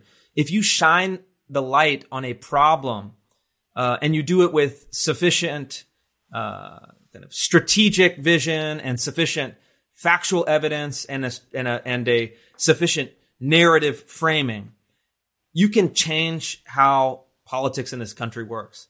And I, I think it's just, it's heartening. It, it, it, it shows me that there is a heartbeat of people who oppose the same ideologies that I oppose, uh, and that we can actually inspire them to action. Damn it, Chris. Damn it, Chris. Damn it, Chris. Am I wrong? You, that, you guys no, agree, you're, you're, you? you're, I mean, it was too eloquent. It means too eloquent. Gonna, I saw I have to can, become can a, just cut a fucking that, liar. Just cut here. it out, and then just put Joy Reid. I have to become a liar. Just, yeah. Can, can I just, yeah. I'm gonna, I'm gonna lob one small, it's small never small at you this time. No. Isn't it? It's never small, but I'm gonna try. His to wife is about to divorce him, Kmele. Not, you said. Do you, do you, do you remember the last? No, word? not true. Do you remember the last word? The, the the phrase that you used? I know. I'm gonna give you the last word. You still get the last word, but I didn't say which one would be the last word. Um, you said the culture war is never fully disconnected or totally disconnected from kind of these core issues in our in our society. And I think you're right about that. But I also think that they can be more or less well connected to some of those core issues and values in our society. And you and I have been involved in conversations with people who, in the process of debating sort of the appropriate approach to these issues, have said things along the lines of, um, I thought I was a free speech absolutist, but I'm sorry, I'm not. Those tactics don't work anymore. And I've heard you yourself describe, or at least read um, recently, we talked about this as well, where you talk about the inability to persuade zealots with logic, facts, and clever arguments. They only understand the language of power. And there's more to that quote, so folks can go look that up. I think there there are people who are abandoning not merely kind of the the commitment to or specifically the commitment to the legal notion of kind of free speech as it's constitutionally protected but they're certainly abandoning a commitment to this notion of kind of a culture of free speech where the goal is to be able to debate these ideas out in the open because the belief is that it's hopeless now. Like something has fundamentally changed we can't do that anymore. Those rules don't apply any longer. And I could be with you where I'm excited about people at these school boards up in arms, ready to do something because people are doing something that they feel uncomfortable with. If they were aiming at a different basket, if they were aiming at the kind of pedagogical reforms that you talked about here eloquently, and if they were aiming at choice, as you talked about here eloquently, but when they seem more inclined towards the belief that we're sort of teetering towards inevitable like race wars, as some people do, and that we have to vacate particular principles in order to safeguard the polity, like I worry about what's left once you've vacated certain principles and ideals. And now I'm genuinely going to give you the last word. You could say anything you want after right. that. You could even say, yeah, Kmele, that's some bullshit. And I won't say anything afterwards. I, I, I, think we probably agree more than we disagree. And I think that. I hope so. And I, I think we have to make a, a vital distinction between the kind of private and civic sphere and the public and governmental sphere. So in a private and civic sphere, I think I'm probably with you, almost a almost a free speech absolutist. Uh, that you as an individual American have are entitled to the protection of your speech, especially political speech, uh, with very very limited restrictions. But in the context of public schools, for example, um, there is no the government does not have free speech rights. Free speech. The First Amendment was not designed to protect the government against the people. The free speech was designed to protect the people against the government, so that when we're limiting or constraining or shaping the speech of public institutions, it is a hundred percent political decision, and that I think oftentimes this kind of uh, uh, a naive uh, libertarianism can't make the distinction between those two things. And and and believe somehow that free speech principles should be applied to the government um, but government is by essence politics it's decided it's it's a way of negotiating power relations so appealing to principle in an institution that is that is created by and functions through political power is is is is doomed to be ineffective what you have to do is you have to say, we are going to shape these institutions according to the will of the people. We will encourage a culture of free speech and culture and a culture of inquiry, but we're not going to let uh, ideologues and and and people who would harm, manipulate, or coerce our kids and violate their conscience to operate with no restriction.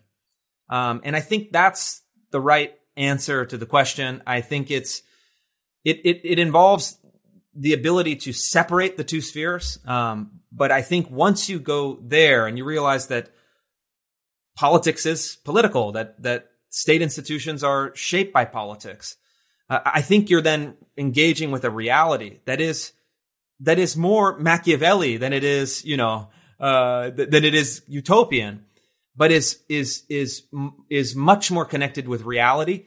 And if you accept that as the baseline, you can make decisions that are going to be actually good for kids and good for human flourishing.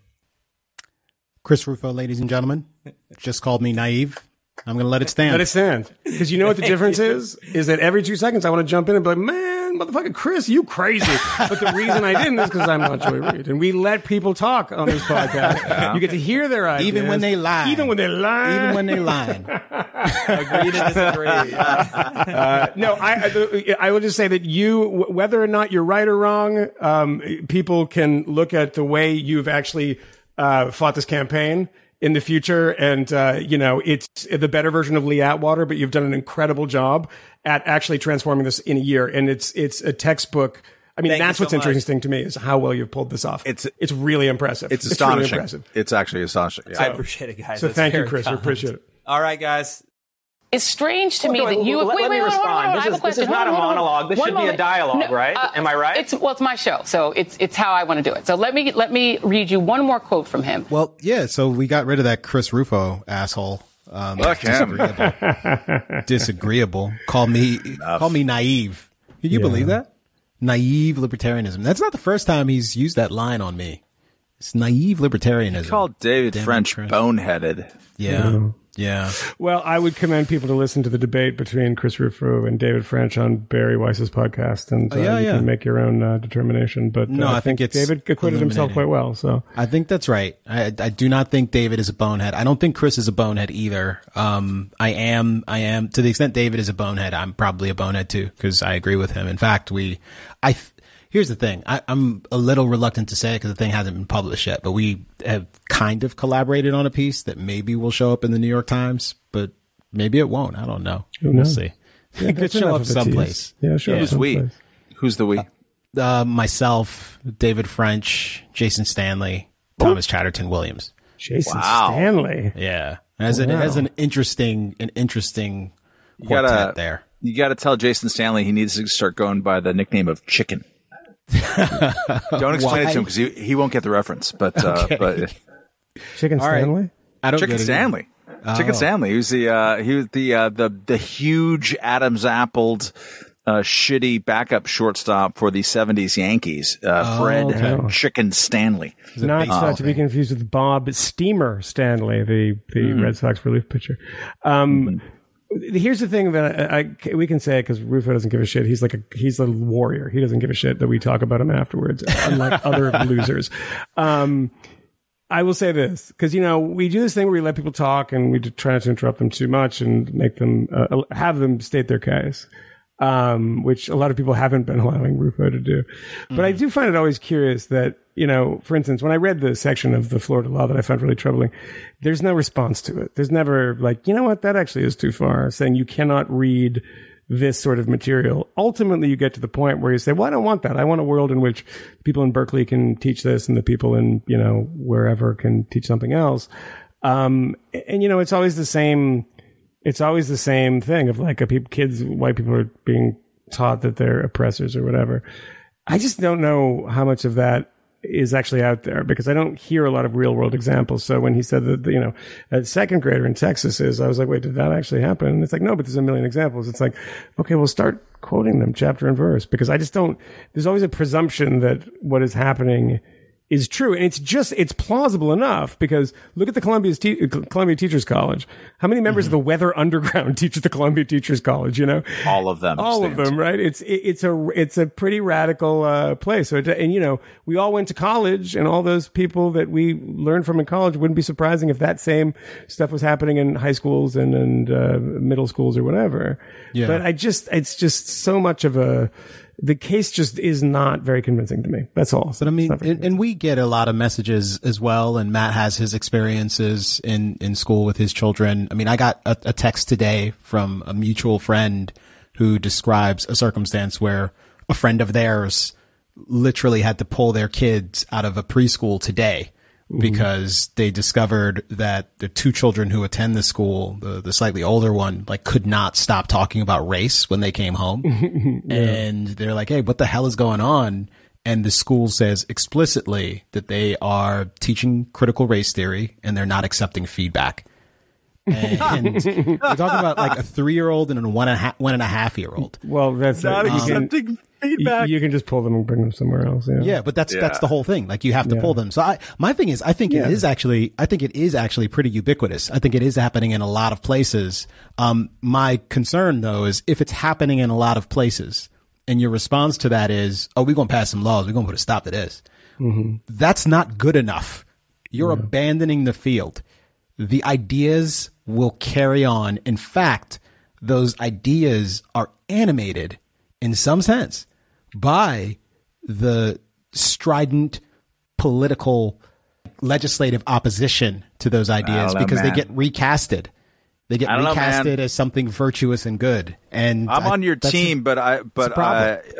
uh, uh, I don't know that like the ideas of critical race theory are now stronger than they were before Chris Rufo marketed the term uh, uh, as a term, a rallying point of opposition, uh, and people and overcorrected and are part of that. But like, um, he marketed uh, the people around him and other people who got excited about this, and now Steve Bannon and Ted Cruz and a bunch of other, and like half of the uh, right of center organizations in Washington D.C. who now that's all they put in their bullshit uh, push emails uh, that I, I'm still on the mailing list for. The spam folders haven't completely excised. Um, uh, it was successful in getting it attention that it wouldn't otherwise have gotten and rally the opposition of of you know very important patriots who you know five months ago were at the Capitol, um, but like it, it, it people were made aware of a thing that um, was pretty esoteric just a couple of years ago, but it's on the march. So there's I'm on your team as you well know, Kmele. Generally speaking on this, but I think it's a challenge to you know uh, uh, the due process liberals of the world um, in the old timey sense, and that's a David French territory, and and I think all of us are are closer to that than other kind of smash mouth conservatives of like, all right, well, how did how did your due process liberalism do in advertising this? You know, like Chris Rufo has has had more of an impact on this than Matt Welch has. Matt Welch has been writing about this since September 2019, um, uh, and so it's worth thinking about that too. Oh, for sure. Um, and I think and I think that political the the political progress that's been made here is is undeniable. Like the the heat, the temperature of the culture war is undeniable. It's off the charts. Like it is the center Ru- of, of our loves it. It is the center of our politics. It is a bloody it is a bloody conflict. It is also a complete fucking mess.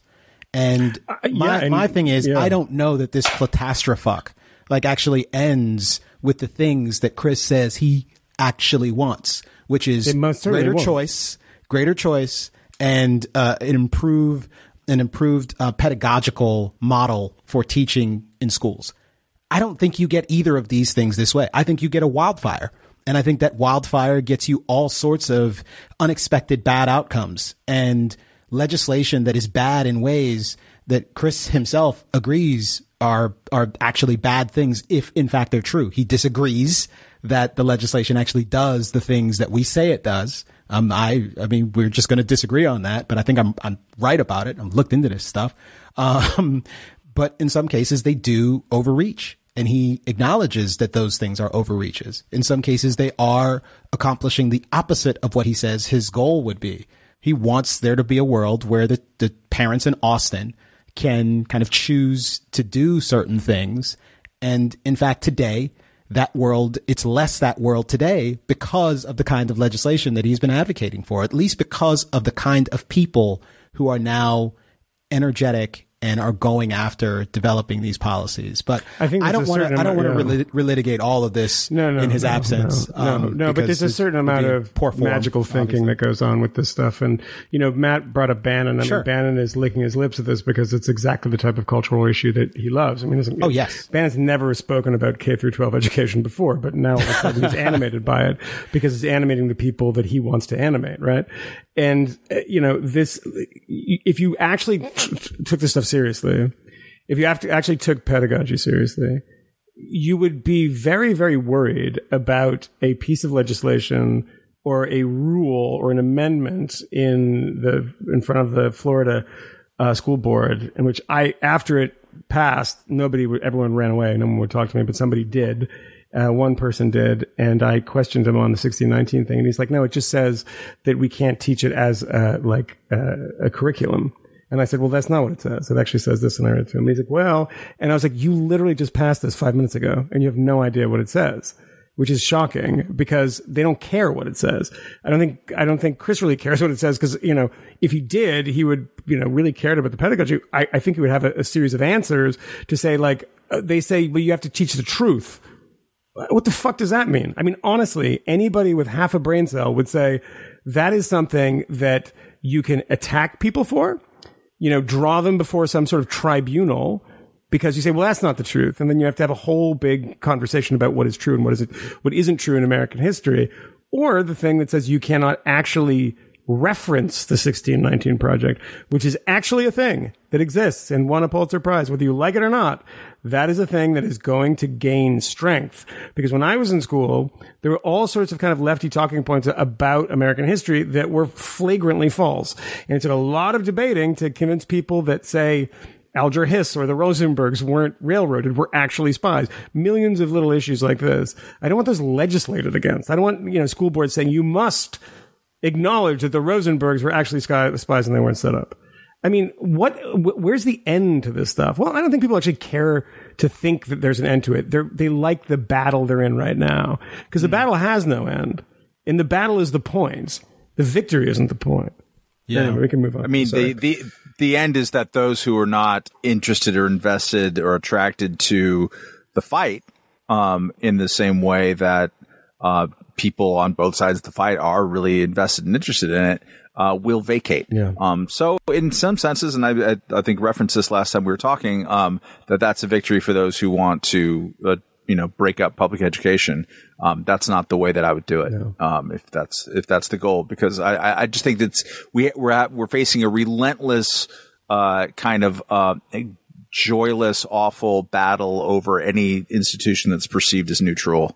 Um, and because we're in a polarized culture war and, uh, and so like it's going to be courts, it's going to be election laws, it's going to be public schools, it's going to be the media in, in a different sense, but a similar one. Like it's just going to be knocked down, drag, redistricting. My God, um, it was just going to be awful the next two years. People are going to be curb stomping one another about this, and some people like to watch a curb stomping. I don't. um, and a lot of a lot of people on the kind of due process liberal, classical liberal side, they don't like it. They don't have, you know, and and the Chris Rufos the world say, hey, we're soft we're soft, we're bone. We're like thinking about legalisms when he's busy writing law, and that's totally different than legalisms. Um, but uh, you care yeah, about due process anyways, matters. uh, you sent a really celebratory email today about Bill Cosby, and I was like, "Wow, that's really weird. I didn't expect that from you." You're like, "You know, finally." And I said, "Is this Phylicia Rashad?" And you said, "No, On, uh, it's Ahmad Rashad." on the uh, I, I was the first person to share it on the reason Slack, and obviously, what are the three words that I'm going to put in front of the link? Thank fucking God. Oh God. oh man. Oh my God. Oh man. Oh, oh my God. People, tragedy is funny. Yeah. Yeah. This is no, that's a not because we think Bill Cosby is is a a, joke. he's hilarious. I- well, he his comes his records are funny. I, I um, want to actually I- talk about my the God. Cosby thing a little bit, but I also, I mean, I'm, I know in a couple of weeks we may be talking to the the author of this tome, but I am reminded of this this passage from a book as we talk about the like the temperature of the political conflicts in the country and the degree to which people are motivated by the things that they hate and that the fight is everything and essentially we're fighting over things that are so existential that if the only thing that's left is a hulking ruin that is steaming afterwards that's probably worth it because it's better than them like murdering all of us and the the race war that will inevitably happen. Um it's it's um Tucker Carlson describing you know the the battle over CRT as how do we get out of this vortex this cycle before it's too late? How do we save this country before we become Rwanda? Like I mean I suppose that's a possibility maybe we'll I saw Chris Rwanda. Rufo hack one of his neighbors apart are. with a with a machete, and I was like, "Dude, that's a little too much." And he's like, I don't think that it was inevitable." Yeah. I mean, it's possible, right? And to the extent that's coming, the fundamental problem is probably not the particular thing that we're debating. It's something more fundamental than that. Um, but I, but I know that we're going to talk to Jonathan Rauch in a, in a couple of weeks. Um, and maybe even next week. I don't remember what day we said, but it might be next week. Maybe it's the week after, but we we'll talk about his new book, The Constitution of Knowledge and excerpt from the book that I think is really applicable is uh, one that says the problem of maintaining the peace in the face of ideological conflicts is an existential challenge of every human society. No society can exist without maintaining it. And when the mechanisms to manage conflicts of belief break down, societies begin to behave more tribally. And when that happens, creedal conflicts and political conflicts become indistinguishable. And I mean, it just seems like such an apt description of where our politics are.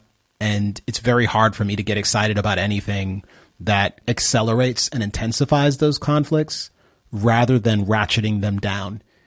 Like, I have very radical ideas about what society ought to look like and what government ought to do. And most people disagree with me on all of that. But one thing that I know for sure is that I'm going to have to share the planet with other people who have different ideas. And figuring out how to do that in a sustainable fucking way is of paramount mm-hmm. importance.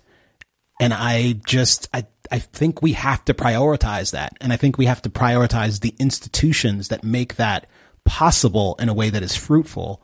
And by institutions, I don't merely mean like a building that exists or even a document that governs how we, we interact with one another. I also mean the cultural moorings um, that make it possible for us to not believe that everyone who disagrees with us is a fucking monster who's out to murder us. Um, because yes. that isn't true. I think the fundamental disagreement here is like good people on both sides who believe that we're not talking about things in the right kinds of ways. And we have to find a way through this garbage. it's a hugely important point that's often overlooked is that the downstream effects from this stuff is that you can't keep on thinking that waging these absurd, overwrought, overstated, hyperventilating culture war issues. I'm not talking about what we were just talking about with Rufo either, just in general. Yeah, yeah. And think that there's going to be no collateral damage from it. It's not going to f- screw up our politics and our, our culture in any way. And like, we didn't get to, you know, all of this madness about, about race out of nowhere. I mean, it came from places and it came, you know, it's particularly a a effect of you know a kind of post Trump effect. This is what happens when you have somebody like Donald Trump as the president. I'm not blaming him entirely, but you know the George Floyd thing was why was this the moment of a reckoning, right? I mean, something where an officer is explicitly racist, says something explicitly racist, has a history of that, etc., is a, you know, more logical flashpoint for something like this, but a combination of COVID and a combination of all of this kind of moving uh, towards this kind of culture of, of, you know, constantly discussing and framing things through the, through the lens of race. I'll give you an example of this because we did, we talked on the Patreon. I think it was, was it on the Patreon? We talked about, um, tra- racist traffic accidents. Um, was that on the page? Maybe it was on the regular one. No, I think it was, the regular. Okay, it's all right. Well, I have a new one for you. Forgot to send you this. Uh, this is where you end up with stories like this. This is a mainstream newspaper. This is in the Guardian. Here's the headline. This is great. I love this one. I mean, this is actually really great.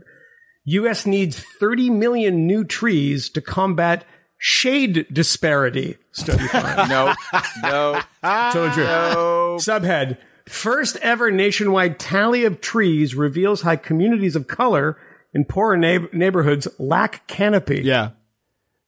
I mean, you can't I mean, what do you legislate mean? that kind of commitment I believe it. to identity politics shit out of existence.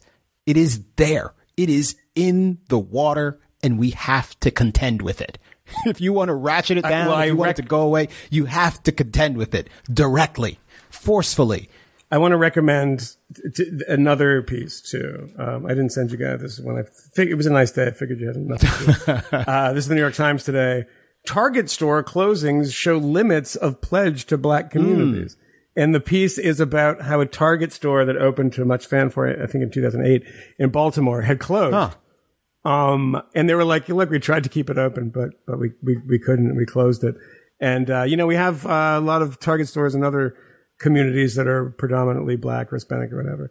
And the New York Times goes on in like a 4,000 word piece about the horrible, uh, outcomes here that because they weren't making enough money, like what is, it's like literally the store closed because, you know, stores mm. close when there's, you know, enough business. And that's literally framed as an unbelievable racial injustice in Baltimore that the Target closed.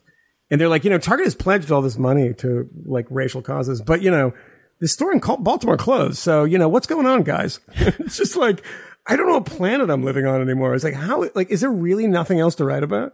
Oh, maybe you could write about how there's a canopy issue in certain communities because of canopy racism. Like, I have no, like, canapé, like, you know, things you eat at a party. No, no, no. Canopy. Oh my I give God. up. I hate everything. You all Don't fuck give this up. So hang hang in there, as the as that poster says. I um, The cat on a string. So to speak. So I uh, have read, as I was mentioning, um, the Robin DiAngelo. um, Oh yes, follow up to White Fragility. It's called Nice Racism. it's the best kind of Um, racism.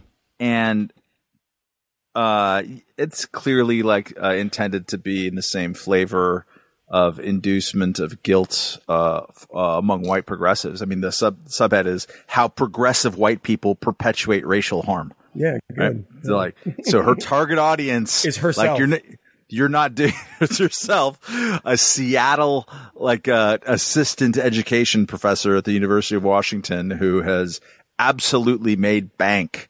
She's making. Uh, I calculated it uh, uh, based on her own self-reporting because she has a financial accountability page um, on her website that she uh, tells people to look at. And so I looked at it and like in 2018, her average, and this is all in response to a Washington Free Beacon piece that she's like, say, oh, it's just lies. Um, but, uh, you know, her, you know, her speaking engagements and moderation of various, uh, uh, seminars and, and, uh, and all day training, whatever's to, to not be a racist. Um, uh, the speaking fees range, range from pro bono all the way up to $30,000. But the average 2018 was about $6,200. And then in 2019, it was $9,000. And as of August 2020 of last year, uh, it was $14,000 per engagement. Um, elsewhere in her book, she says, yeah, I give weekly talks, uh, to, in front of white audience, a weekly times $14,000. Yeah. Is a lot of fucking money. And She you know is- how much she's making from those books too. I mean, they sold so many copies. I mean, she's making She- royalties like crazy. Yeah. But as, no, but her royalty rate is just seven point five percent, Michael. Uh, and She has a, and- she has an agent who negotiates her rate down. she should fire that agent, or does she give the agent the rest of the money out of like some sort of She is reparations or something? but it, I thought I She's thought- also lying. I thought that it might be useful because she has a whole section here about the more subtle methods of racial insensitivity that us white people employ um, uh, around our black friends. Michael, and so these have you should make that singular uh, these have around your you. black, black friend. Yeah. uh, around our not Me, on the black other hand. I'm trying to count my white friends. I don't really have. Uh, these have a racist impact and contribute to an overall racist racist experience for BIPOC people, which is how she u- uses Yeah. BIPOC people. ATM machine, an experience that may uh, be all the more maddeningly precisely because it is easy to deny and hard to prove. I am constantly asked for examples of this type of behavior, and so here are a few, and she a bunch of bullet points of what white people uh, do um, White people. that uh, that might be a racism against our black acquaintances. Yeah, you can't quite, So I was thinking call that them friends. we might see. It's impossible for white and black people No, to no, no. actually Well, be friends. well, considering we're being racist Yeah. to you all the time, I mean, it's hard to be friends with them. So con- confusing one person for another of the Hmm. same racial group. I think that happened on the last podcast uh, that Kmele Hmm. called me out for. Um, By the way, that's like a there was like a Chris Rock sketch about that on SNL, like literally where he keeps on being mistaken, like you know. Okay, so that's racist. To, what, what if people actually do look alike? Wow. Is that like sometimes people actually do look alike? wow? No, they really, they really Like, oh all oh my God, do that guy looks like- I mean, that's the problem. Look No, but at like that some- white fragility just going. But sometimes, like some, you know how they have like impersonators uh, for like the president and things because they look like people, right? so are there no impersonators who are black because they're like it's a, if a white person says like you should be an impersonator of I don't know Thurgood Marshall, you know, huge at parties, people love that the Thurgood Marshall impersonator. Um, can they not suggest that they could make extra money? Uh, doing that because it was racist to put Okay. okay. All right. I'm just getting, I'm just getting, hey man, I'm just trying Yeah. to confront, confront my fragilities. just name name your fragility. Uh, Yeah. not not taking the effort to learn someone's Hmm. name, always mispronouncing it. okay, Camelli. How many racist guests did we have then? Oh, so many. Didn't you just mention Ra- Jason Stanley? Jason Stanley. What Yeah, a he fucking won't- racist he won't is. deny What, it. what was his? He, he was like he, he was like Kamala. Like it Yeah. wasn't even close. Oh, he was Camelli. He was definitely Camelli. yeah. Yeah. As- and he was so earnest about it. He was like, you know, Camelli, the problem is. As I've said, I've formally adopted the position that there is no mispronunciation of my name. There, there isn't one. But, but yeah, continue with the list. Do you know people It mispronounce happens. a lot It of happens. people's names, by the way? You know? Yeah, but Like mostly to mostly to. Negroes. Matt. This is the real problem. To BIPOX. Uh, is this something that me and, and Michael do? Repeating, rewording, explaining what a BIPOC person Huh. just said. Good. I do that all the time because Kmele sucks at it. So Yes. I don't even know why he's on the podcast. I was I was trying to do it tonight when he was asking one of Yeah, those yeah. 15 minute questions. Like, Yeah. uh, before he finishes, can I just tell you what he's going to fucking Yeah, ask? yeah. It's a But I was too busy sleeping. Let me uh, put this in language that you can understand, sir. What Kmele is trying to say is that Kmele He looks like a friend of mine. Uh, you to hit all of them in one in one moment. I like when you say that though. this example reminds me of that scene from Airplane where they're talking in jive and there's a translator. It's just like, Oh, yeah. it is great With June great. Cleaver. So when when a black person does it to another black person, like She. that isn't racist. But if you do it as a white person Yeah. with a black person, it's no, racist. no, no. But whatever. Okay, continue. Yeah, yeah, yeah. Uh, I need to touching. laminate Yeah. these and put them in Yeah, my pockets. like the Ten Commandments. remember to do it. Uh, if you ever run into Don Lemon at your local hardware store, uh, touching, commenting on, marveling at, and asking questions about Always the hair. a black person's hair. Of course. Oh man, Yeah. Robin DiAngelo, this Yeah. is breathtaking. You know what? This is revelatory stuff. in my defense, because I've mentioned uh, this about Kmele's hair, we've been podcasting uh, as recently as like Yeah. in the last 10 days. We're we're like talking, Mm-hmm. having a serious conversation. He's got like this fucking dog paddle brush, and he's like doing shit his- on his hair. Yeah, he does. I, yeah. I don't do that. Don't- I don't don't bring my- ask about it. I don't New- bring my white the new comb dread, the out new here. dread Like, dude, I'm just getting the little baby dreads going there. Gee. It's the look. It's the style. I mean, by the way, that is like the rivers of blood speech. If you ask somebody about what about what they're doing, that's just fully fascist. Oh my god, your that hair point. is beautiful. You fucking racist. but I love Kmele's the a- texture. Shut up. Kmele's gonna fuck with us and come with like a huge afro, and no one can talk about it. he'd be like, "What's? Oh my don't- god, it just I looks so ask him. healthy. What do you mind if I touch? Don't touch me. that is assault. Unbelievable. I thought the thing is we can't touch black women's hair. We can touch black dudes. You know, that, that was the thing that it- it's very notorious that Bull Connor used to go ask people about their hair all the time. He's like, "What's Yeah. up with the hair?"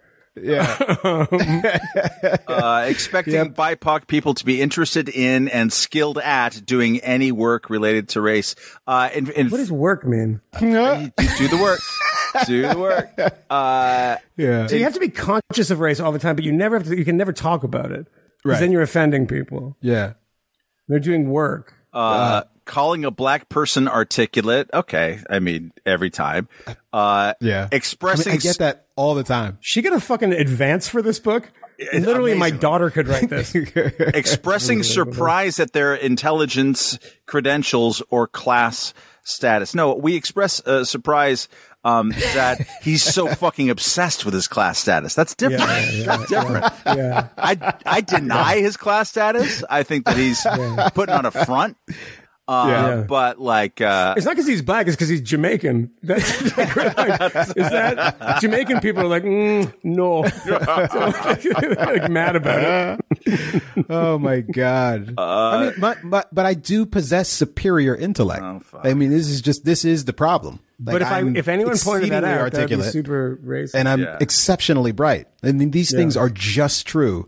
And the notion that it would become it would become a crime for you to state the obvious truth is just uh, is shocking to me. this is but apparently relevant. It must this be is- this is a relevant way to author here. to Yeah. to interrupt you. Um, speaking over interrupting a BIPOC person. That is totally racist, and she is right about that. And y'all do it all the time. Yeah, we do. Uh, lecturing BIPOC people on the answer to racism. And she Hmm. includes this, uh, people just need to dot, dot, dot. Yeah. Yeah. Um, no, you This can't is have an opinion. basically- You can't have an opinion on these things if you're white. No, this is basically a guide to just never having a black friend. it's like, why bother? Because the rules are so like you can't have an opinion demanding. about this. You can't talk about anything. Just sit and smile yeah. And say, I am so fucking sorry for what happened to you, Yeah. despite the fact that you have more money than me. This, this is this is a, a, a bullet point that should have been just called Moynihan. It is uh, Well, oh no. slipping into a southern accent or other caricature when talking to or about black people. Why is that? What am I? Fucking Barack Hillary Obama, Clinton? but Barack on. Obama does that. Yeah, yeah, yeah. yeah. Barack Yeah. Obama slips into the cadence of a preacher.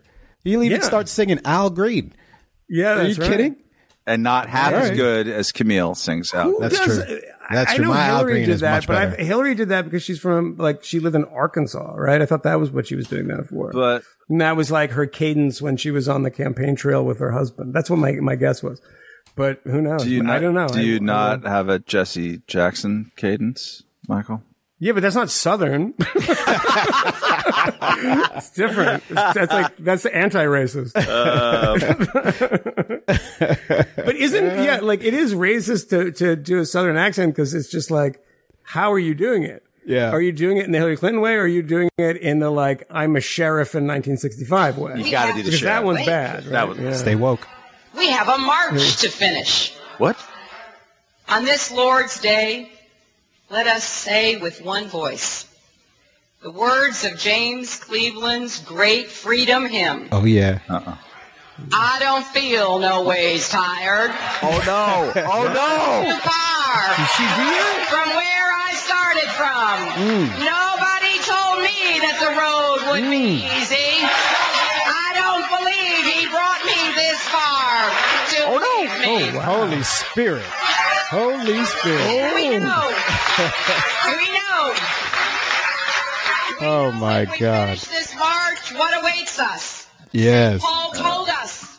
Oh my God! What awaits you is Robin DiAngelo calling you a racist. That's what awaits. Wow, send that book to Hillary. I don't Wow. believe it brought me this far to leave me. I want to tell you people yes. I am going to win the election uh, versus uh, Donald Trump. All right now. Who is a man of racist attitudes, You just want to cut his balls off? Is that how racist he is? too many platitudes, and not oh, enough fortitudes. not enough. Grow a pair of brains. That's a deep cut. Oh cut. my You God. look on Yeah, they know. Instagram for that. They know. Anything else? Uh, there's a bunch of about? other ones, but I'll just uh, and this asking how to start a diversity consulting business because you attended a talk and found it interesting. Uh, well, we've been asking. You don't, don't Wait, want wait, to wait. so with stop, stop, Robin. stop. Is that real? Oh yeah, yeah. Is that No, real? dude. That's like an anti-competitive. dude, club. dude, dude, dude, dude, dude. Shh. Stay in your lane. This book, I don't want to give away too much because when th- this is posted, I will have had a thing that's up on the website for a long time. But, Yeah, read, the, but read Matt's review. Uh, review. Um, uh, the whole thing is a series of her complaining that the people who went to her seminars didn't all agree with agree with her. She's so Mm. Yeah, yeah, mad yeah. at Sue and Bob. She's so mad at, at Yeah. people like who, after she gave a whole talk about how like individualism is obviously white privilege. Um, uh, a couple of people came up and said, I, I still think we should treat people like individuals. She's like, I can't. Do they understand that I'm a credentialed presenter? I'm a New York Times best-selling author. She actually uses that at some point mm-hmm. to be mad at a London cab driver who was insufficient. Like he didn't even ask. He had the opportunity to ask a New York Times best-selling author about race. He didn't even. His white in curiosity. like the whole hmm. thing, is like this. She had a white cab driver? In curiosity. London's weird. I mean, maybe yeah. it's You, Pollock. you're New York Times number one author. I thought you were Ann Coulter. What the fuck is this? Robin DiAngelo. Get out of my fucking cab. Don't like you at all, Bollocks. actually. What is, the, what, what is, what is she expecting to be asked by some grubby East End guy Well, who knows the roads of London like the back the problem in this case was that he uh, uh, they were having a perfectly fine conversation until he asked her what she was doing here and who she was and she's like oh i wrote a book called white fragility um, and then he's like i'm sick and tired of being called a racist um, and so she's like ah here we go again you know the white the classic white defensiveness um, and then later uh, was uh, complaining that uh, uh, he's always a bit skeeved out by this little group of black dudes who hang out in his neighborhood. So she's like, okay. That's by that part's made up, by the way. He, she just made that part up, but the other part's probably that he was like, because I hear that all the time, but people are like, "I'm so tired of this." And as I've said in this podcast before, I think that most people who say that they've never been called a racist. They just that's kind of a thing that people say now. But yeah, that it, it- half this shit is probably. I, I didn't I didn't But, write about um, this. It's interesting if someone else has or is a, a, a thing of investigation. But at some point, uh, this is kind of a Moynihan point because it's all class warrior stuff. Uh, I didn't know a lot about her uh, before I read this.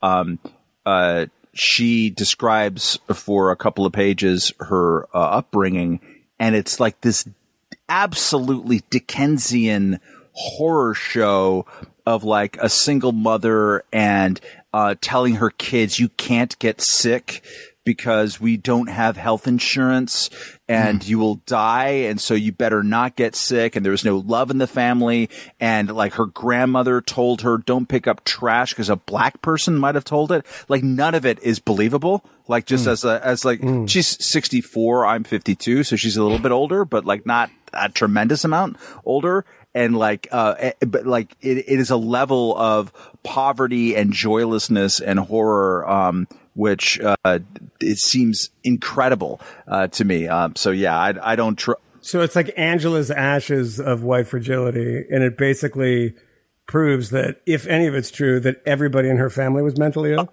so I mean, this- it's like that. Like it, it, it's such an arid, joyless, and sour experience, and the and the the worldview that she wants people to to get in with. Like it's an endless, never-ending slog of work that you have to do, and you're never going to get forgiven. There's no absolution. Stop right. asking for forgiveness because that's racist. Mm-hmm. Um, and like there's all these different. She criticizes white women for crying.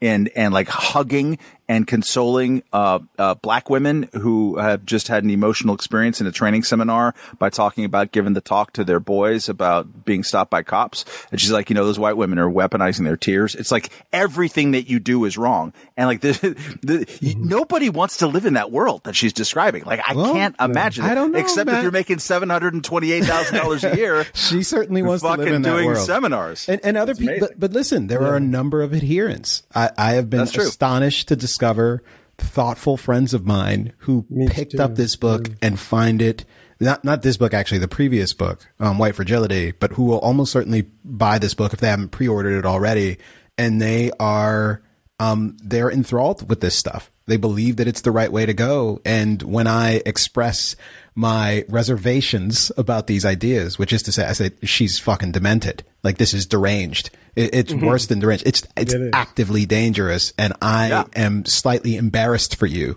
that you find this horrible, tautological, repetitive garbage interesting and compelling. And I can only imagine that you are overcome with emotions and you're not actually thinking this through. Because if you did, you would re- realize just what a low opinion she has of the Negro broadly. and what a, what an amazingly high opinion she has yeah. of white people. That even in the most destitute of circumstances, it is better to be white in America than to be black. It's an obscene, ridiculous, retrograde idea that is repeated by a lot of people in a bunch of different contexts, and it's always wrong. It's just not well, true. Well, in, in, fairness, yeah. in fairness to her argument, not that it's right, but her argument is that uh, all of the systems and the societies, all the defaults are for white people. It's just um, insane. So the pref the default preference is for white people. The rules are written by white people. And so even if you are live in, in abject, uh, frankly, not very believable poverty as she describes herself she did this while trying to tell on herself forever like indulging in too much of a class-based analysis when she should have understood that even then they were using black people as inferior to the poorest of poor people that she was. Um, that uh, that everyone you can't secede from race uh, because it surrounds everything that we do and so we're soaking in it and so it's in, it's, it's up to us to disrupt those patterns of race, even, uh, uh, even if uh, we ourselves are not as rich as Kmele Foster. The, the poisonous, I mean, all of it's deeply poisonous, and it's it's kind of like a philosophical tract for stupid people, right? Who, who see this stuff and like, oh my god, that's white women crying. I mean, amazing. I never even thought of that. Um, but the the problem with it is, of the many problems, again, is it presumes so much uh, that you don't have to explain anything, right? Because we live in a culture now where this is talked about with such frequency and such ferocity and such stupidity that when you say all of these institutions, all of this, all of that, there's no point in her book, and I haven't read it, but I'm I guarantee this is true, and you can tell me if it isn't. Because uh, I did read most of her last book, which I found like you know sick inducing, but um, is that you don't actually have to make the case that any of this stuff is true. It is presumed that it is true, right? So every institution, every this, every that, you know, it's obviously, you start from those assumptions because everyone agrees upon them, right? And no one's going to don't have them. to detail. This is the interesting thing. Um, uh, is that, yeah, is no that all, for people who are obsessed with the phrase and the concept of systemic racism, right? They're always saying like, look, it's not about wearing Klans hoods and being, and being like intentionally racist. It's benefiting from the system of racism that our BIPOC people friends, um, uh, understand every day to be on the losing end of. Uh, you have to do something to disrupt that. Well, okay, let's talk about, let's talk about the systems. she doesn't. Like she has, she Why lacks any. Well, because talking about the system um, is complicated. It requires you to understand how systems work, how people's intents and the uh, and the results are not the same thing, mm-hmm. um, and all kinds of government policy problem. But also like the call to action when it's individual. When perestroika begins in the home you can sell a motherfucker a book. You, you, know, like the, the, the call to action on the individual basis um, is to do the work, to could dedicate your life to a lifelong of education, of continuous doing something. Go to the seminar, which she might be holding, buy the book, which she might have written. I take her at, at, like face value, but also like it, like the incentives all like pile back uh, upon her. But the the the like ten words about of systemic analysis here is incredibly bad. It's like oh the for the size of the Repu- if it was just twelve percent larger than the amount of the 2017 Republican tax cut, could have eradicated poverty in America. That's a lie. That, that, She's crazy. That's a, that's a, that's, a, that's, a, that's our yeah. master economist. it's like moron. Yeah, yeah, yeah. Uh, yeah. Maybe that was why you're so poor. well, she's she's uh she's not an economist, really but she's rich as fuck. So rich fuck. Yeah, she used to be. She, I mean, she knew how to figure it out how to exploit. Yeah, um, yeah. White people. Gosh, That's balling out of control. well, God. can't can't knock the hustle, as Hov says. Yeah.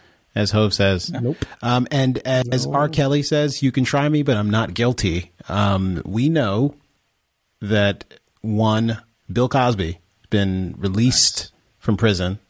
Um, and that's good. It's actually a really good transition mm-hmm. because Jay Z and R. Kelly did that song together, which is um, guilty until mm-hmm. proven innocent, I think is actually what the song is called. And the, the hook on there is Jigga Kelly not guilty. And at least, you know, well, Jigga was in fact yeah. guilty, but I think he ended up getting off because he did stab someone and then there was a trial about that. And R. Kelly, we, I mean, he was guilty mm-hmm. of a lot of things and is still in prison. But he is in jail, he's although in he's jail, probably right? calling Bill, Bill Cosby's lawyers today because Bill Cosby um, has managed to have his case, his conviction yeah. vacated by a superior court.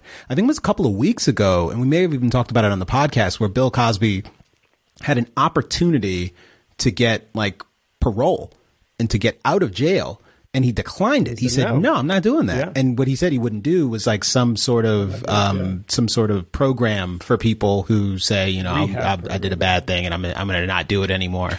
Sure. And he's like, "No, I'm not doing that. I'm not going to do that."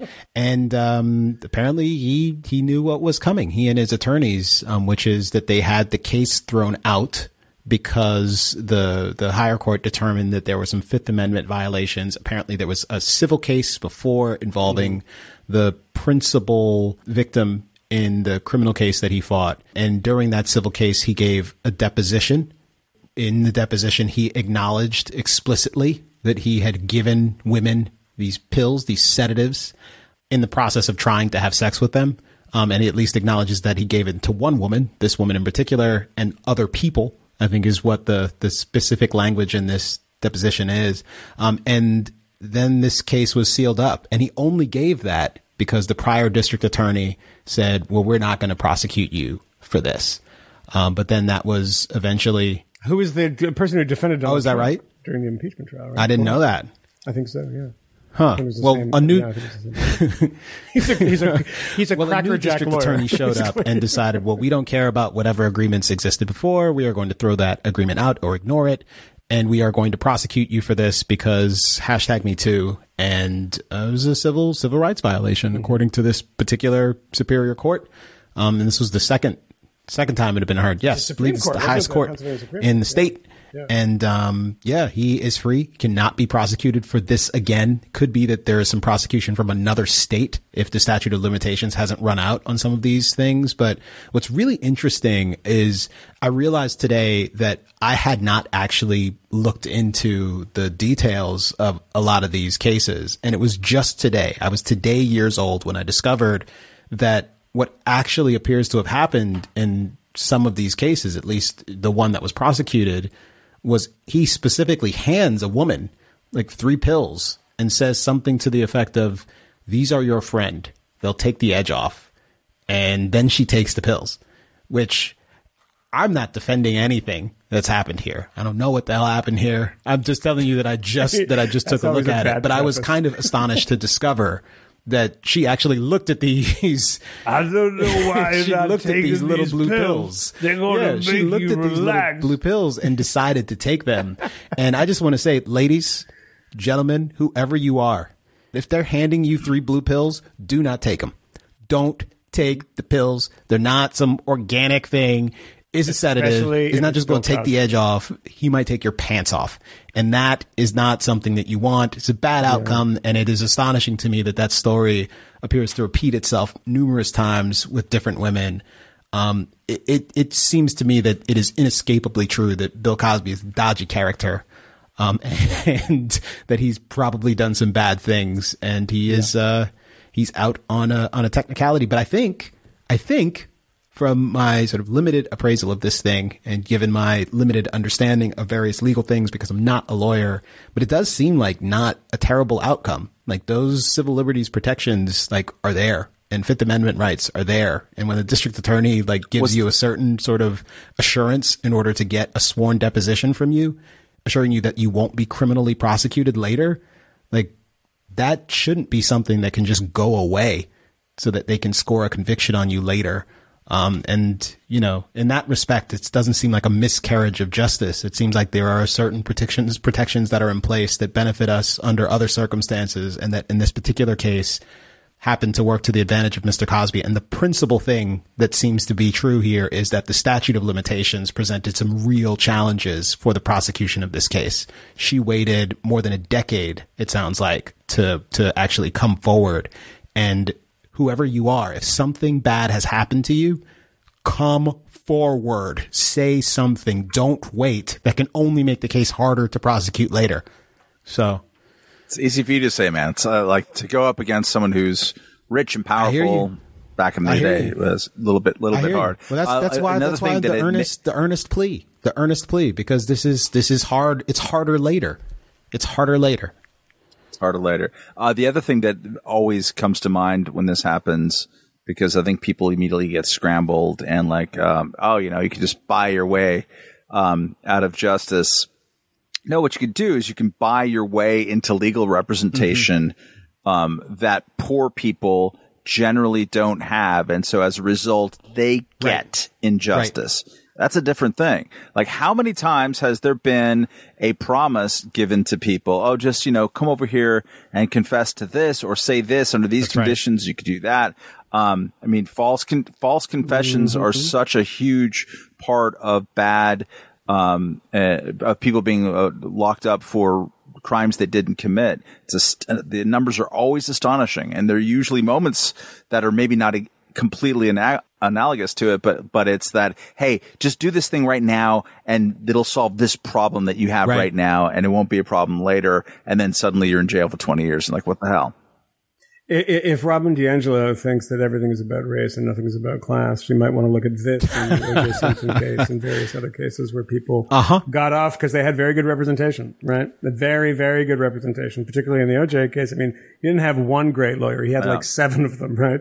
And you know, like from Barry Scheck, who like people who forget about it, how talented he was um, and bringing all the like the the you know questioning I think the DNA evidence, and in this case of just like probably things that your local public defender not only would not notice or maybe not uh, ferret out, but would not Yeah. stick to for so many years. You know, you're you're gone to right. the clink and you're done. Yeah. They moved on to something else. But Bill Cosby's rich, and that's it. That's the main thing. He is rich. He's clearly a scumbag. He's clearly not somebody I would let anybody who is a female that I was friends with or even wasn't friends with be in his company alone. Um, cause he also thinks of himself as Cliff Huxtable, America's dad, and America's pharmacist, apparently, you know, slanging pills and saying, Oh, this would be great for you. Get, stay away from this man. And he's a bad man. But to Kmele's point is that, you know, the justice system works in the sense that this appears to be an injustice done to a guilty Yeah. man. And that is something that a, a, a good legal system uh, has to do. I'm glad that you uh, finally contend agreed you know? to my sucks, but- episode one contention that O.J. Simpson was innocent. Oh, gosh. it, took, it took five years. It took five years. I got you there. Oh my gosh. Yeah. yeah.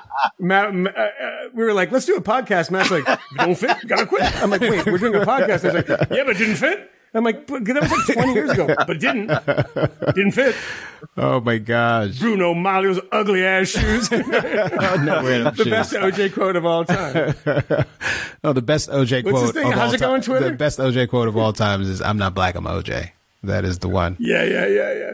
You love it. I love that. Um, no, it's that informed your. It actually re- it reminds me um, of the the Derek Chauvin um, sentencing, which I believe happened after we recorded last week, and was was Yeah. a pretty big deal online. And there was like weeping and gnashing of teeth, and high profile people who are you know advocates for criminal justice reform who were upset. They were outraged that he didn't get uh, you know kind of infinity time, uh, bury him under the jail, that sort of thing.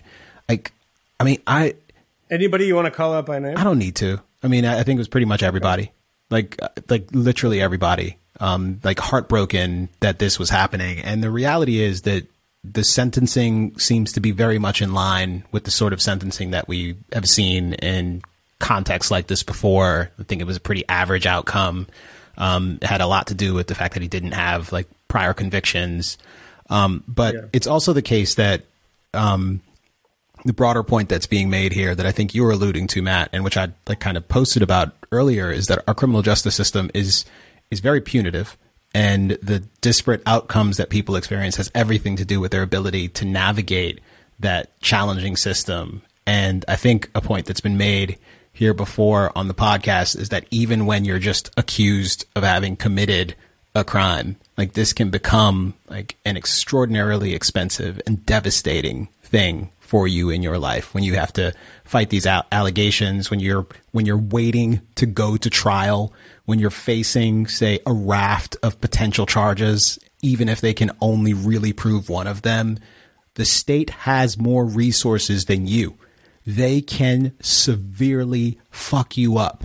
And when the prosecutions become frivolous when they become political um, when it's about making a point and putting on a show this is a very dangerous circumstance. And um, I'm thinking specifically about this young lady who's like 22 years old. It was, it was December of last year, I believe, um, who I just saw today is being um, prosecuted for hate crimes in New York City uh, because she had accused a young man of trying to like steal her phone.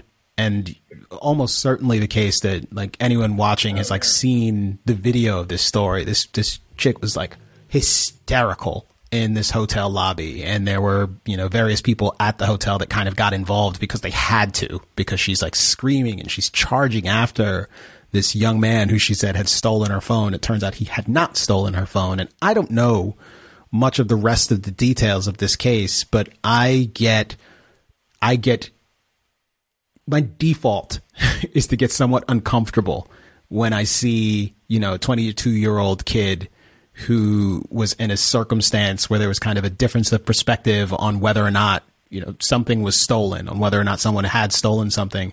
I see video of her getting perp walked by NYPD officers down the stairs of, I guess, city municipal building. In this case, is probably precinct because I saw like blue paint on the door. And, you know, there are journalists that are stationed across the street. And I don't know, something about that is grotesque. And we should want less of that. There ought to be alternatives to this kind of thing. Um, but I don't know. But also in that case, there was I don't think that she said anything. No, racial it doesn't appear to be the case at all. They they said you're only doing So- this because I'm black, and the response is like, I'm not going to let you get away with my phone. Which I mean, I don't know what you got in your phone, Moynihan, but I imagine it's pretty gross Oh. stuff. Oh. If you if you legitimately it's thought someone was disgusting. taking your phone, Yeah. I imagine you might kind of wig out because we'd be moments away from moments away just from everybody in the room all over and the then internet. figure out who had the phone later. More dick pics. yeah. So yeah, but it's it's you know as we live in an increasingly multiracial society, particularly in New York City, which is a Mm-hmm. multiracial city, there are going to be these interactions between people Right. of different races, right? And the presumption can't always be that that is motivated by hate. If there is evidence of that, fine. Then talk about it, humiliate the person, bring it up in the news accounts, and maybe you know I don't. I'm not a huge fan of of these laws, but you know then you prosecute it, uh, you know, as such. But you know it, it is weird because to your point about the Chauvin thing is that I don't know if that is an appropriate amount of time. I don't. I I, I watched the trial as it was going, but I didn't watch the sentencing. I haven't I haven't paid attention since. And if there were people out there upset who are criminal justice reform advocates who are upset that 22 and a half years was too little, just to put it in perspective, is that most of the people who are criminal justice reform activists usually would talk to me, and I always came up because I lived in Sweden, that what it was like, uh, criminal justice was like in Sweden, Norway, Denmark, et cetera. This was the model. And I want to point out to them that Anders Breivik killed 77 people. Children mostly. Injured, and, uh, mostly children, injured, injured another 300. And he was sentenced to less time. He was sentenced to 21 years. That's a maximum sentence in Norway. So if you like the system in Scandinavia, you think that's a more humane system, and then you're barking about Derek Chauvin getting, you know, uh, not enough time, but more time than the worst mass murderer in Norwegian history. I don't know. I mean, you might want to think that you have to be consistent about this stuff. Again, I don't know if it's enough time. I haven't, you know, rendered some judgment on that because I'm not knowledgeable enough about it. But, you know, you kill a guy, it seems like a good amount of time to me. 22 and a half years. It's like, okay, there you go. Shouldn't have killed the guy. But, you know, when you're, when you are this person who's saying, you know, we have to reform criminal justice, as I think all three of us agree generally in principle, maybe diff- different on the particulars, but that in Europe is a very, very long sentence. It's more than a life sentence in Norway. Yeah. It's crazy. So, more more than a life, 22 years. It's more It's than more a than a life life sentence sentence in in Norway. And typically in Norway, you, you, uh, even with a life sentence, you can, number one, get, you can be released. It's never assured that it's going to be 21 years. And Anders Breivik refused to recognize the legitimacy of the court because he's a fucking psychopath. And, uh, that could have potentially shortened the sentence. And also, if you look, um, Vice did a good piece on this. My, my friend Ryan Duffy did in, I think, 2011, went to a Norwegian prison around the Mhm. time of the Breivik thing. And there, it's like a country club. It's not even that it's 21 years. It's 21 years in a country club. Now, Breivik has been in solitary confinement and he sued the Norwegian government and then brought the case to the European court, uh, both of which dismissed it. I think a lower court actually, um, affirmed it and then it went up to a higher court in Norway and they threw it, wa- threw it out. But it- these are like not bad prisons. They're not, this is not an American prison. Just put it that way. It's a, you know, so Yeah. anyway. Well, I promised a bunch of stuff at the front end. Yeah, We've that we are this for a just not going to do today. No, you don't- And, no, I mean, that was a mistake. Yeah. Subscribe to the like fake, Patreon. fake We'll do. No one wants to hear about the fucking infrastructure bill. Kmele Come on. Foster. Yeah, but there's some interesting confrontations taking place around that. I mean, Bernie Sanders is playing a unique role. AOC outside the White House protesting the president of the United States, who she's supposed to be working with. It it actually scuttled this deal that he had reached. Uh, I mean, come on. to the Patreon. Come on, man. This is interesting stuff. It's compelling. Look, Uh, Kmele, Kmele just tried to come on, man. Did you hear that? But this is also the reason why I suppose readership Yes, is, is whisper. dying um, for all of the major major media organizations because the these these scandals are less exciting than Trump Give them the scandals. check. you know. We gave them the check. They got it. They they got it in the mail. they cashed it. Right, right in the bank. There's some people want to do. They want to end the podcast with a bunch of weirdos whispering at them. Come on, man. It's the fifth call. It's not the fourth. It's not the third call. It's the fifth call. You know you like it. You know, you like it. Come on, you subscribe to. It's a couple bucks. It's not a lot of bucks. How many bucks is it? You ever had that many? We had a guy. I answered him, uh, but uh, sent an email like, "You guys talk a lot about the Patreon on, or you know, uh, somewhat on the regular one, but you don't tell them I suppose how that's, to get I suppose there." that's true, but it's not. It's So not hard. It's Patreon.com forward slash dumb fucker. the fifth. Here's the thing: you've got you've got the name of the podcast. You've got a fucking browser. Go to fucking Google, type in the name of the podcast, then Patreon. It'll bring you there. You fucking put Yeah. your PayPal or whatever, in, Patreon. and then you got a lot of episodes. Sign You up right dummy. there. You can pay us a little bit of money if you feel inclined. We got some great stuff Yeah, coming up for you. yeah. Some interviews with some make fun of phenomenal authors, more additional content, and and some something Robbie big that I promised about a week ago. There's been The singer we're still doing some work. Harsh. We're still doing some work. Still doing the the, the hard work. We're doing the work. Would- Are we doing? Are I'm we doing, the work? I'm doing the work. Don't I'm ask doing him to the do work. the work. She, Make that BIPOC do the work. Stop me hey, from doing the work. Okay. Gosh. All right. Bye. Bye. Bye. We, we, we know of new methods of attack. The Trojan horse. Harlem.